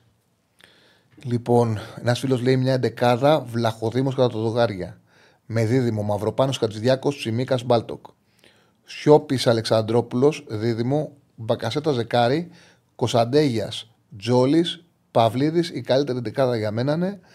Ε, απλά, OK, okay, είναι μια εντεκάδα η οποία κατά την άποψή μου έχει ποιότητα. Αν παίξεις με πραγματικά κατώτερο, μπορείς να κάνεις ωραία πράγματα συνεργασίες σε παιχνίδια που οι μπακ ανεβαίνουν και επιτίθονται, θα έχεις θεματάκι. Δηλαδή, ε, πάντα χρειάζονται και παίκτες οι οποίοι θα έχουν καλές επιστροφές, θα κυνηγήσουν τους αντιπάλους. Ο Τζόλη έχει γκολ, έχει τελειώματα, του λείπαν άλλα πράγματα και του λείπαν και όταν πήγαινε καλά. Και όταν ε, διάβαζα κείμενα για τον Τζόλι ότι θα πάει να παίξει στο εξωτερικό, στη Σεβίλη, στην Α, στη Β, ομάδα, έλεγα τι γράφουν οι άνθρωποι. Δεν έχουν δει τι έξω παίζουν σε αυτές τις ομάδες. Ε, του έλειπαν τα πολλά τρεξίματα του Τζόλι. Του έλειπε το πάνω κάτω. Το πάνω κάτω. Δεν είχε, ενώ είχε εκπληκτικό τελείωμα, του λείπουν άλλα πράγματα. Είναι μικρός βέβαια ακόμα, πολύ μικρός. Έχει το γκολ το οποίο είναι πάρα πολύ σημαντικό. Έχει απίστευτα ποιότητα στη τελική εκτέλεση. Και όταν έχεις τον γκολ και έχεις και κλάση και ποιότητα, μπορεί να βρεις και τα άλλα. Απλά είναι παίκτης ο οποίος ακόμα θέλει δουλειά. Και γι' αυτό το λόγο, ενώ όταν πήγε σε πιο ψηλό επίπεδο το ελληνικό, δεν μπορεί να σταθεί και έχει πέσει τώρα ένα επίπεδο για να ξανανεύει. Ε, θέλει πολλή δουλειά πάντως ο Τζόλι σε κάποια στοιχεία. Πολλή δουλειά. Σε χαμηλό επίπεδο, επειδή έχει καλή εκτέλεση, δηλαδή σε παιχνίδια που είναι εύκολο να βρεθεί μέσα στην περιοχή, επειδή έχει τρομερή εκτέλεση, κάνει τη διαφορά. Σε παιχνίδια όμως που χρειάζονται πολλά πάνω κάτω, ένταση, ενέργεια, να μαρκάρει, να κυνηγήσει, να δημιουργήσει καταστάσεις από πιο χαμηλά, εκεί στερούσε πάρα πολύ και στερούσε όταν έπαιζε στον Πάουκ. Και γι' αυτό το λόγο εγώ θυμάμαι είχε πάει στην, ε, στην και είχε βάλει δύο γκολ σε ένα παιχνίδι. Κάτι διάβαζα κάτι κείμενα, κάτι αποζεώσεις που του κάνανε και λέω. Και καταλάβαινα ότι το παιδί δεν έχει, έχει πώς λένε, δεν είναι ακόμα έτοιμο να παίξει σε αυτό το επίπεδο. Του λείπουν πράγματα σοβαρά. Λέω τι γράφουν τώρα; Εντάξει, κρίνουν μόνο επειδή δεν βάλε γκολ, δεν μπορεί να γράφει. Βάλει ένα... Ξέρουμε ότι έχει κλάσει, αλλά του λείπουν άλλα πράγματα. Τέλος πάντων, εντάξει. Ε, αν ότι, ότι έχει θέση στην εθνική, ασφαλώς έχει θέση στην κλίση εθνικής. Και ασφαλώς πρέπει να πάρει την ευκαιρία του. Ασφαλώς. Βέβαια, εντάξει, επειδή ακόμα μπορεί να παίξει στην ομάδα νέων και η ομάδα νέων έχει προοπτική και πηγαίνει καλά, γι' αυτό το λόγο τον αφήνουν εκεί. Έτσι και αλλιώς, ε, αυτή τη στιγμή στα αριστερά που παίζει ο Τζιόλης, έτσι όπως παίζει ο Πογέτ, αν πάρει κάποιος χρόνος παρότι δεν είναι αριστερός εξτρέμο Κωνσταντέγιας, πάρει ο Κωνσταντέγιας. Δηλαδή αυτή τη στιγμή υπάρχει μια συγκεκριμένη λογική που σε νέο παιδί με, σε επιθετικογενή ταλέντο, υπάρχει ένας χώρος για να πάρει ο Κωνσταντέγιας αριστερά. Οπότε ο Τζόλι δεν θα παίξει και δεν θα παίξουν και όλοι. Κάποιοι παίζουν, κάποιοι μένουν πίσω, έτσι δεν είναι. Λέτε για τον Αλεξανδρόπουλο είναι σύγχρονο χάφ και ότι καλύτερο έχουμε ως προοπτική, αλλά το παιδί είναι τελείως άτεχνο. Οπότε χρειάζεται να κοντολάρει, να δημιουργήσει τους αμπρός πρόβλημα. Δεν είναι τελείως άτεχνος ο Αλεξανδρόπουλο. Δεν έχει. Είναι κεντρικός σκάφ, δεν είναι δεκάρι. Είναι πάρα πολύ γρήγορος είναι κάθετο στο τρέξιμό του, ανοίγει τις άμυνες, δεν έχει παιχνίδι ενστάση γιατί έχει μάθει να παίζει στο χώρο. Έχει μάθει να παίρνει μπάλα και να τρέχει. Δεν έχει την ποιότητα οχτάριου δεκαριού. Όλοι οι προπονητές που βγαίνουν και μιλάμε και εδώ λένε ότι πρέπει να βελτιώσει κάποια στοιχεία του. Είναι δεδομένο ότι πρέπει να, το, να φτιάξει το παιχνίδι του ε, και ενστάση, γιατί ο καλός ο παίκτης δεν είναι μόνο με αυτό που κάνει στο τρέξιμό του. Πρέπει να παίζει καλά και χωρίς τρέξιμο και είναι κάτι που του λείπει. Όμως έχει ποιότητα και έχει ενέργεια. Δεν βγάζει το ποδόσφαιρό μας χάφη με τρεξίματα. Δεν βγάζει το ποδόσφαιρό μας πολύ. Δεν υπάρχει πιο δύσκολο πράγμα παιδιά, να πάρεις την μπάλα και να τρέξεις ευθεία στον άξονα. Είναι ο πιο δύσκολος χώρος. Και όταν το πετυχαίνεις, να τρέχει. Πώς χάφη έχετε δει να παίρνουν την μπάλα και να τρέχουν ευθεία. Να ξεκινάνε από τη θέση 6 και να διασκίζουν το κήπεδο ευθεία. Αν το πετύχεις, ανοίγει την άμυνα. Είναι πάρα πολύ σημαντικό πλεονέκτημα για να το μηδενίζουμε και να λέμε δεν έχει προσόντα γιατί δεν έχει αυτό. Ναι, κάτι δεν έχει, αλλά έχει κάτι το οποίο είναι πολύ σημαντικό και άμα δουλέψεις γύρω και χτίσεις πάνω σε αυτά, μπορεί να φτιάξεις όντω ένα σύγχρονο ποδοσφαιριστή. Ο φίλος λέει ότι κατά τη γνώμη μου ο Μπακασέτας χαλάει τη λογική της εθνικής. Τρέχουν οι υπάλληλοι για να κάνει ένα σούτο Μπακασέτας. Είναι ντροπή να μην παίζει καθαρό δεκάρι φορτούνης και να παίζει αυτός. Κοίταξε να δεις, ο Μπακασέτας είναι καλός παίκτης. Έχει ούτε έχει εκτελέσει, βάζει μεγάλα γκολ. Ε, είναι πιο πολύ εκτελεστής ζεκάρη παρά δημιουργός, χωρίς να σημαίνει ότι δεν έχει δημιουργία. Δεν είναι κακός η δημιουργία, αλλά έχει περισσότερες εκτελέσεις παρά εκεί πάσες, για παράδειγμα. Αυτό φαίνεται και στα νούμερα του. Θα δεις, για παράδειγμα, ένα ποσοστό στα σουτ να κάνει 3,2 σουτ το παιχνίδι και οι πάσε να έχει 1,5-1,8 από τη θέση 10. Όπου είναι μια θέση που συνήθως οι παίκτες έχουν παραπάνω εκεί πάσε και λιγότερες εκτελέσεις. Ε, έχει καλά πόδια, βάζει γκολ. Δεν είναι αδιάφορο στο αμυντικό κομμάτι, δεν είναι ο καλύτερος αμυντικά, αλλά δεν είναι αδιάφορο στο αμυντικό κομμάτι. Είναι ε, ένας θετικός ποδοσφαιριστής. Από εκεί και πέρα, θα σου πω την αλήθεια. Εγώ, αν ήμουν προπονητής εθνική ομάδας και είχα ηγεί το φορτούνι, γιατί ο Μπακασέτας, για να λέμε όλη την ιστορία, έγινε ηγέτης της εθνικής ομάδας σε μια περίοδο που ο Φορτούνης πέρασε το δεύτερο του χιαστό. Και ήταν και εκτός τον Ολυμπιακό. Η εθνική έψαχνε ηγέτη και με το Φαντσίπ βγήκε μπροστά ο Μπακασέτας και συνεχίστηκε και συνέχεια με τον Πογέτ. Οι προπονητές αυτό το λαμβάνουν υπόψη τους. Δηλαδή, ήρθε ο Πογέτ στην εθνική και έκανε 0-1 στην Ιρλανδία στο Μπέλφα, γκολ ο Μπακασέτας. 0-2 νομίζω στο Κόσοβο. Τέλος πάντων, κέρδισε στο Κόσοβο νομίζω 0-2. Άνοιξε το σκόρο Μπακασέτας. Αυτό Πογέτ, το θυμάται; Πάει μαζί του, σου λέει αυτός είναι ο ηγέτης μου. Πήρα τα δύο πρώτα παιχνίδια εκτός έδρας με αυτόν τον γκολ. Δεν μπορεί να το αφήσει. Μετά ο Φορτούνης, όταν επέστρεψε, πήγε στην εθνική, ήταν δύσκολο από τη στιγμή που δεν είναι εύκολο να παίξουν δύο τέτοιους λιποδοσφαιριστέ να μπει στην εθνική. Και γι' αυτό το λόγο ποτέ δεν κατηγόρησα εγώ τον Πογέτ. Παρότι κατά την άποψή μου ο υγιής Φορτούνης πρέπει να χτίζεις πάνω του. Εγώ, αν προπονήσει και είχα καλά το Φορτούνη όπως είναι τώρα, αυτόν θα βάζα και όχι τον Μποκασέτα. Καταλαβαίνω όμως ότι είναι μια προσωπική άποψη, ότι είναι, έχει να κάνει, είναι απόφαση του προπονητή και γι' αυτό πληρώνεται, με ποιον από τους δύο θέλει να πάει. Άλλο πράγμα όμως είναι πάω με τον Μποκασέτα και άλλο πράγμα είναι βγάζω τον φορτούνι της ομάδας εντελώς. Αυτό είναι που με ενοχλεί. Αυτό είναι που ενόχλησε. Κατάλαβε. Οπότε δεν είναι ευθύνη του Μπακασέτα.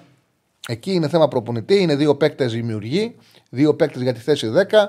Ο ένας προπονητή θα βάλει τον Μπακασέτα, ο άλλος θα βάλει τον Φορτούνι. Νομίζω ότι σε ένα, ότι αν είχαν 100 προπονητές, θα αποφάσιζαν 55 τον έναν, 45 τον άλλον. Είναι τέτοια διαφορά. Όπως ήταν τον Τελπιέρο Μπάτζιο στην Ιταλία.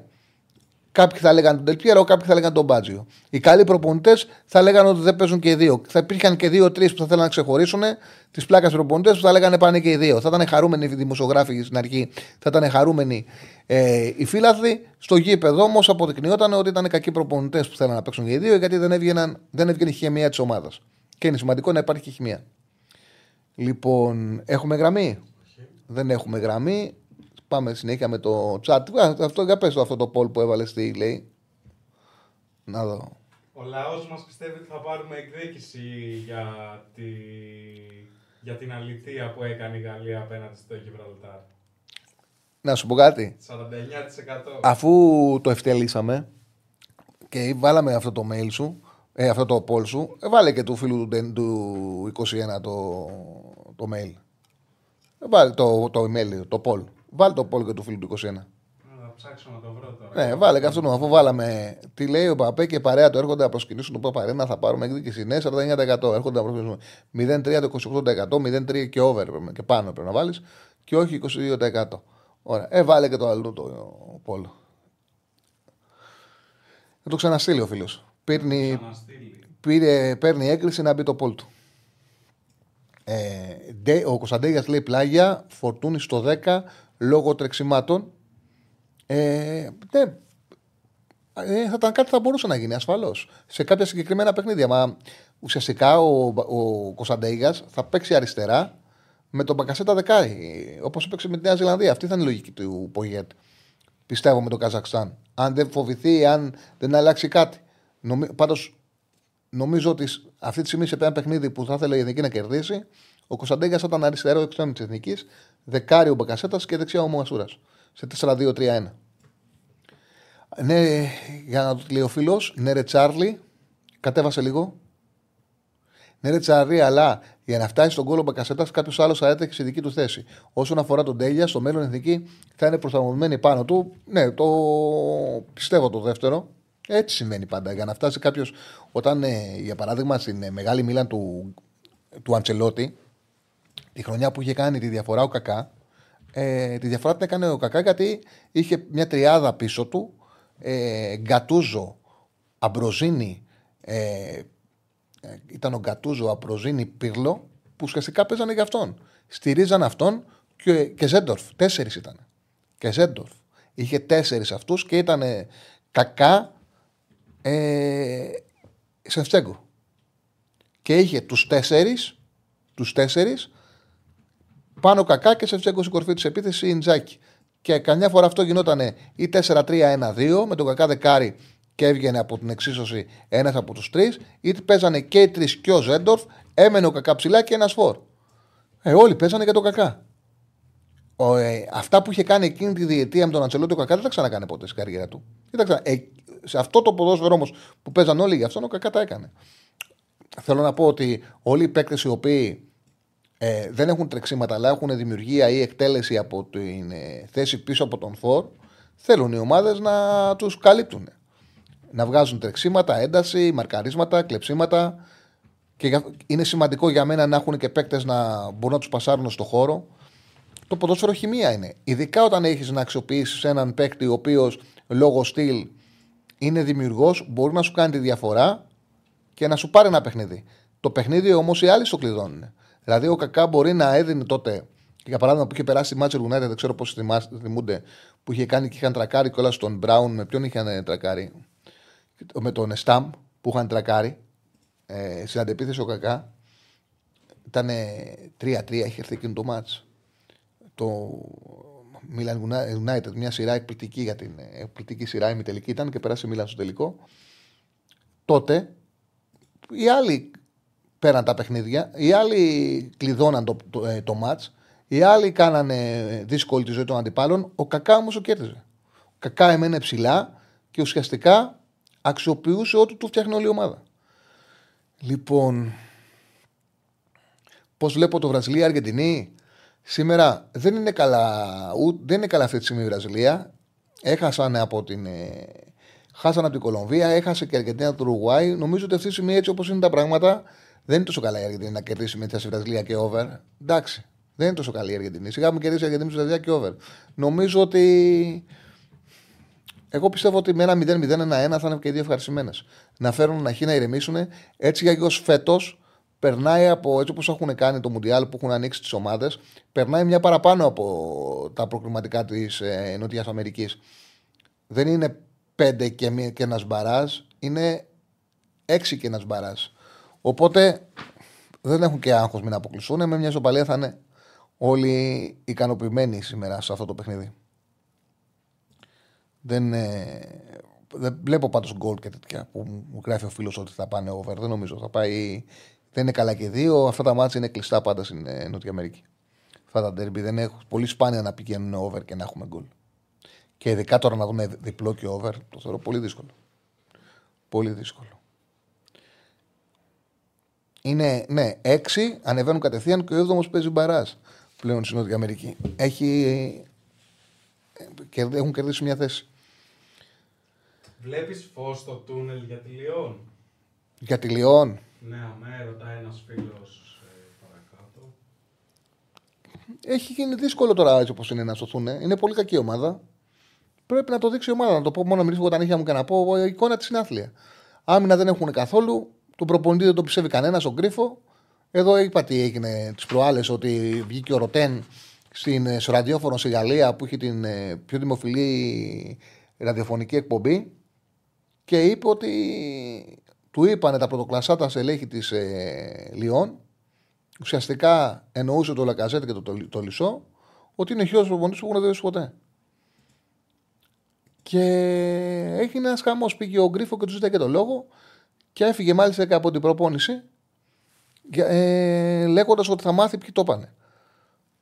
Δεν είναι, είναι απογοητευτική εικόνα της ομάδας.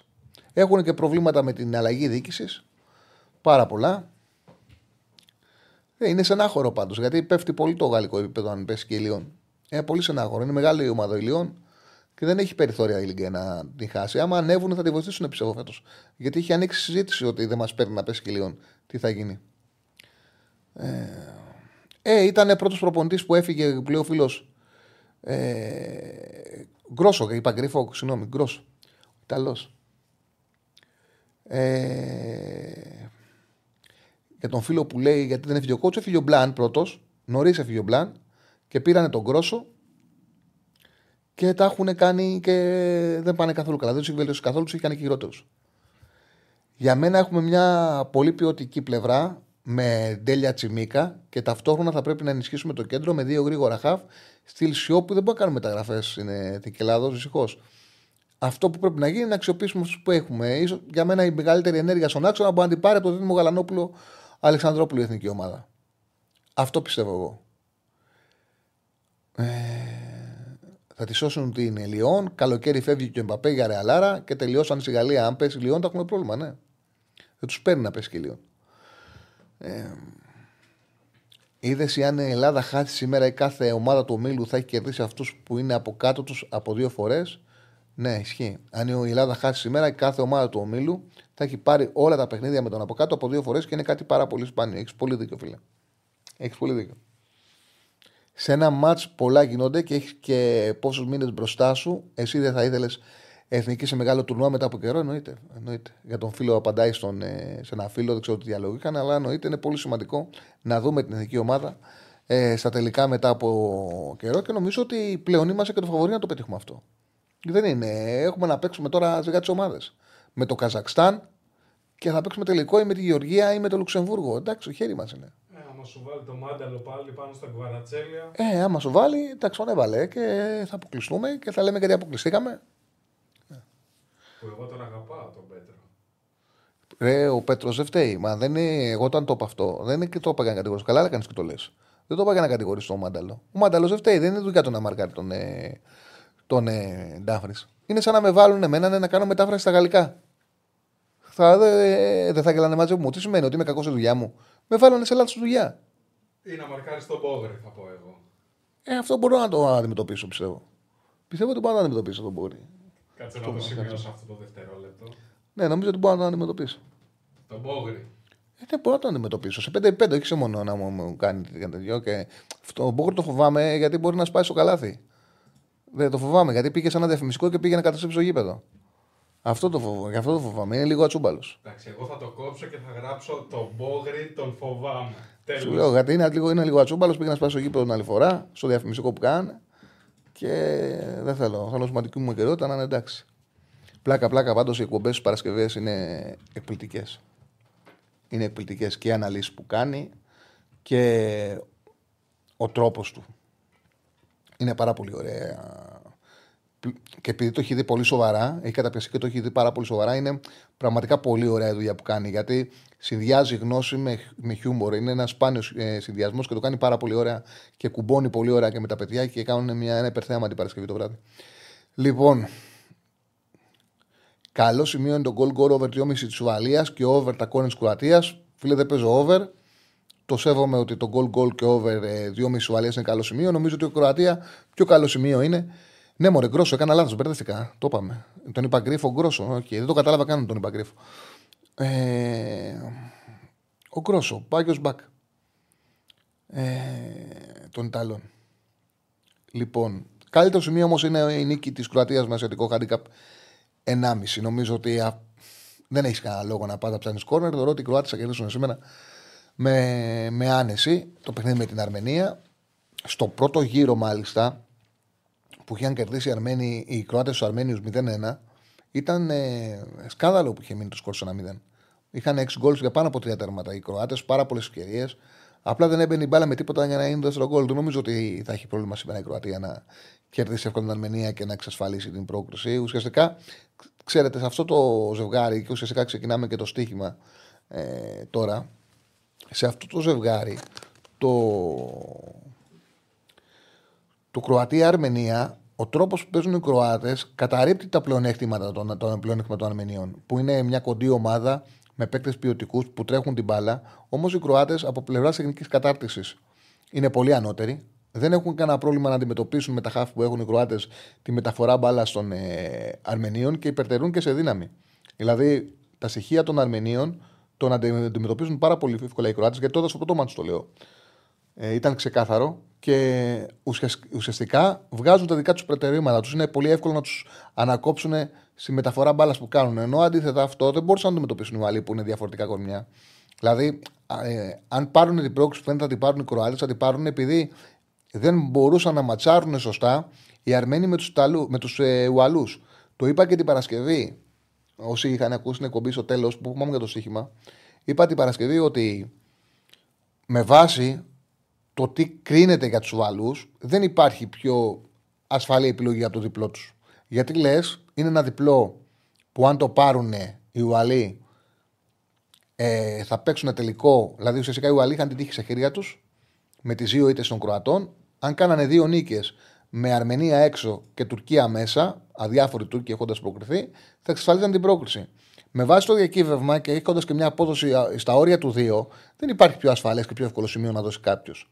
Όμως επειδή είχα δει, είπα, ε, το ματ που κέρδισαν οι Αρμένοι μέσα στην Ουαλία 2-4 και το πόσο μεγάλη δυσκολία έκανε να αντιμετωπίσουν την κατοχή και το κάθε το τρέξιμο των Αρμενίων οι Ουαλοί, δεν, δεν ε, το δίνω αυτό το μάτς και το αφήνω.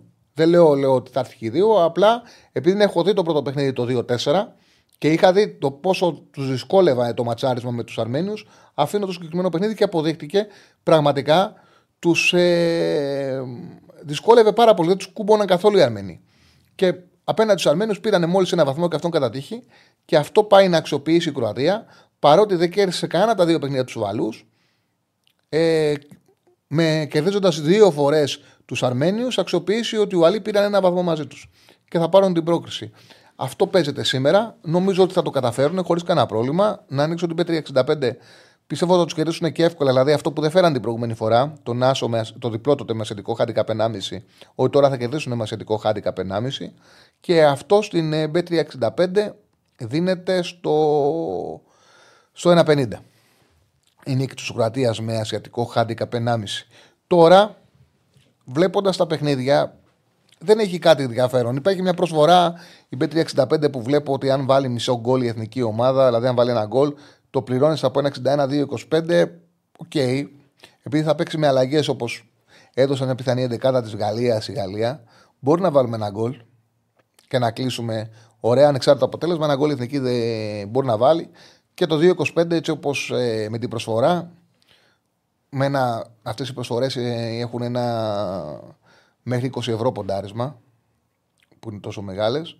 Ε, αυτό μπορεί να έρθει. Τώρα από και πέρα στα άλλα παιχνίδια είναι σημαντικό το μάτς για την πρώτη θέση το Ρουμανία-Ελβετία. Εδώ νομίζω ότι έτσι όπως έχει πάει ο Όμιλος οι Ελβετοί τα παιχνίδια τους βάζουν και τρώνε γκολ. Δεν κρατάνε καθόλου το 0. Πήραν την πρόκληση με άσχημη εικόνα, αλλά θεωρώ ότι. Πόσο λένε ότι δεν έχουν μπέσα. Γκολ θα βάλουν, γκολ θα φάνε. Το γκολ γκολ είναι στο 1,72. Πιο ασφαλή επιλογή για μένα ναι, που κουμπώνω τον άσο της Κροατίας με θετικό χάντικα 1,5 είναι να πάρει κάποιος την διπλή ευκαιρία της Κολομβίας που παίζει στην Παραγουάη. Εδώ είναι μια απίστευτη, πολύ μεγάλη προϊστορία. Πολύ μεγάλη για το γεγονός ότι δεν έχουν τόσο μεγάλη διαφορά οι δύο ομάδες διαχρονικά τα τελευταία 23 χρόνια. Και παρόλα αυτά από το 97 δεν έχει κερδίσει ποτέ η Παραγουάη εντός έδρας η Κολομβία. Έχουν, στα 6 παιχνίδια έχουν 5 διπλά οι Κολομβιανοί, μία ισοπαλία. Οι Κολομβιανοί που κάνουν καλή διοργάνωση έχουν και ένα πολύ μεγάλο το 16 παιχνιδιών σε φιλικά και επίσημα. Έχουν 2-3-0 επειδή δεν πήγαν στο προηγούμενο Μουντιάλ. Έχουν ξεκινήσει καλά με 2-3-0. Κερδίσανε τους Βραζιλιάνους. Δεν πιστεύω ότι ούτε θα χάσουν, ούτε ότι θα πάει ψηλά το σκορ. Δηλαδή νομίζω ότι και εδώ το βλέπω στο under 3,5 να έχουμε μεγάλη ασφάλεια. Δηλαδή το match το πιο πιθανό να πάει μέχρι μισό γκολ. Αλλά επειδή εγώ ψάχνω πάντα την ασφάλεια με under 3,5 έχει ασφάλεια, έχει δύο διπλή ευκαιρία με under 3,5 πάει και στο 65 ε, αυτή η επιλογή. Α, αυτό είναι για μένα το παρολί. Είπα από την αρχή ότι σε εθνικές θα κινηθούμε με ασφάλεια, μικρές αποδόσεις με μεγάλο ποσοστό επαλήθευσης στα παρόλοι μας. Λοιπόν, αυτό είναι σήμερα. Βλέπω ο Ιωαννίδη λέει να το Πασελώνει λέει σήμερα και να παίρνει ο Παναγό 20 εκατομμύρια ευρώ. Το σίγουρο είναι ότι ο Ιωαννίδης για να απολυθεί το Παναγό πραγματικά πρέπει να έχει σημαντική πρόταση ο Παναναναϊκό, όχι με κάτι 7 και 8 εκατομμύρια ευρώ που διαβάζω και βρίσκονται και ρεπόρτερ να τα υποστηρίζουν και να λένε ότι με αυτά τα λεφτά πρέπει να δοθεί ο Ιωαννίδης, για όνομα του Θεού θα πρέπει ο Παναναναϊκό να κινηθεί επιτέλους σαν πραγματικά μεγάλος σύλλογος. Σαν ένα σύλλογος που παίζει στην Ευρώπη, που βλέπει τι γίνεται πλέον στην αγορά. Και ο Ιωαννίδης δεν είναι τυχαίος παίκτης, είναι ένας center for, ο οποίος παίζει πάρα πολύ σύγχρονα τη θέση του επιθετικού. δεν, είναι γελίο να συζητάμε για νούμερα κάτω από 10 εκατομμύρια ευρώ. Είναι γελίο. Είναι γελίο για ένα τόσο συγκεκριμένο ποδοσφαιριστή. Α, είναι να τον κρατήσει γιατί αυτά τα λεφτά θα τα βγάλει αγωνιστικά ο Παναθηναϊκός άμα είναι. Θα τα βγάλει αγωνιστικά η ομάδα. Από αυτά που θα πετύχει. Δεν είναι ποσό για να κάτσει να σκεφτεί να τον πουλήσει και να ψάχνει να βρει πώ θα τον αντικαταστήσει. Να παίζει με σπόραρ και Γερεμέγεφ και να ψάχνει να βρει αν θα του κάνει ο επόμενος επιθετικός. Άμα είναι για 8 εκατομμύρια ευρώ, θα τα βγάλει αγωνιστικά από τον Ιωαννίδη αυτά τα λεφτά. Να είμαστε σοβαροί. Δεν είναι ένας παίκτης ο οποίος μπορείς εύκολα να τον αντικαταστήσεις. Δεν πουλάς στόπερ να τον πουλήσεις 7-8 εκατομμύρια ευρώ και να πεις: OK. Πουλάς έναν από τους καλύτερους επιθετικούς που έχουν βγάλει τα τελευταία χρόνια το ελληνικό ποδόσφαιρο. Δεν είναι εύκολο να ξαναβγάλεις τέτοιον. Το πιο πιθανό να μην ξαναβγάλεις τέτοιον επιθετικό για την επόμενη δεκαετία. Σαν Παναθανικό. Ή να αγοράσει Έλληνα. Γιατί τον έβγαλε Παναθανικό. Να αγοράσει Έλληνα σε καλή ηλικία. Να τον αγοράσει συνέχεια να μπορεί να το πουλήσεις. Το πιο πιθανό είναι να μην σου τύχει την επόμενη δεκαετία. Δεν το πουλάς για αυτά τα λεφτά. Στο ποδόσφαιρο τα χρήματα έχουν ξεφύγει. Πλέον να δει ο Παναθανικό με σοβαρότητα την αγορά και να κοιτάξει να πάρει τα χρήματα τα οποία μπορεί από τον Ιωαννίδη. Μόνο έτσι έχει λογική να τον πουλήσει. Αλλιώ να μην τον πουλήσει καθόλου. Ε, Μαρσέη πότε θα ξαναπάρει πρωτάθλημα Τσάρλι; Έχει να πάρει από το 10 με Ντεσάν. Ε, πώς να πάρει τώρα. Έτσι όπως ε, η κατάσταση με την Παρή έχει ξεφύγει. Πρέπει να μπορέσει να κυνηγήσει την Παρή. Το έκανε, ε, το έκανε η Νης. Ε, το έκανε η Λίλ, συγγνώμη. Το έκανε η Λίλ. Είχε μπόρεσε, και, μπόρεσε εκεί και έφτασε ψηλά, την κυνήγησε, την κυνήγησε και στο τέλος το πήρε. Βρήκε και την παρήσια κατάσταση. Δεν είναι εύκολο. Πέρσι στην Κόντρα Ιλάντ δεν έχει και ομάδα τα τελευταία χρόνια να μπορέσει να χτυπήσει η πρωτάθλημα. Η αλήθεια είναι. Είναι πολύ πίσω. Δεν έχει τέτοια ομάδα. Λοιπόν. Αυτά, αυτά πάνω κάτω. Αυτά πάνω κάτω. Λοιπόν, ωραίο μάτσα το βράδυ, να το δούμε. Εδώ θα είμαστε αύριο να το συζητήσουμε. Να συζητήσουμε αύριο κιόλας και για τις άλλες ομάδες. Είπαμε για το Καζαχστάν κάποια πράγματα. Θα μιλήσουμε γενικά για την τετράδα που έχει δημιουργηθεί για τα playoff για το πού βρίσκεται και η Ελλάδα σε σχέση με το Λουξεμβούργο, το Καζακστάν, το, τη Γεωργία, σε σχέση με τους αριθμούς που έχει φτιάξει αυτή την προκριματική φάση. Δηλαδή, το τι αριθμούς έχουμε φτιάξει κι εμείς, που θα έχουμε και τα 8 παιχνίδια, θα έχουμε ένα, μια συνολική εικόνα της, των αριθμών της εθνικής μας ομάδας. Και φυσικά θα μιλήσουμε και για το Ελλάδα-Γαλλία, που θα έχει πάρα πολύ ενδιαφέρον και να γίνει θετικά είτε αρνητικά κλίση. Αυτά, Στέφανε. Ακολουθεί ο Ραγκάτση. 7 είναι ο Ραγκάτση σήμερα. 7 σωστά ίδιο link, δεν αλλάζει τίποτα, μένετε εδώ και σε ένα-δυο λεπτά θα εμφανιστεί στην οθόνη σας ο μεγάλος Ράγκα. Τέλεια, τέλεια. Καλό σας βράδυ.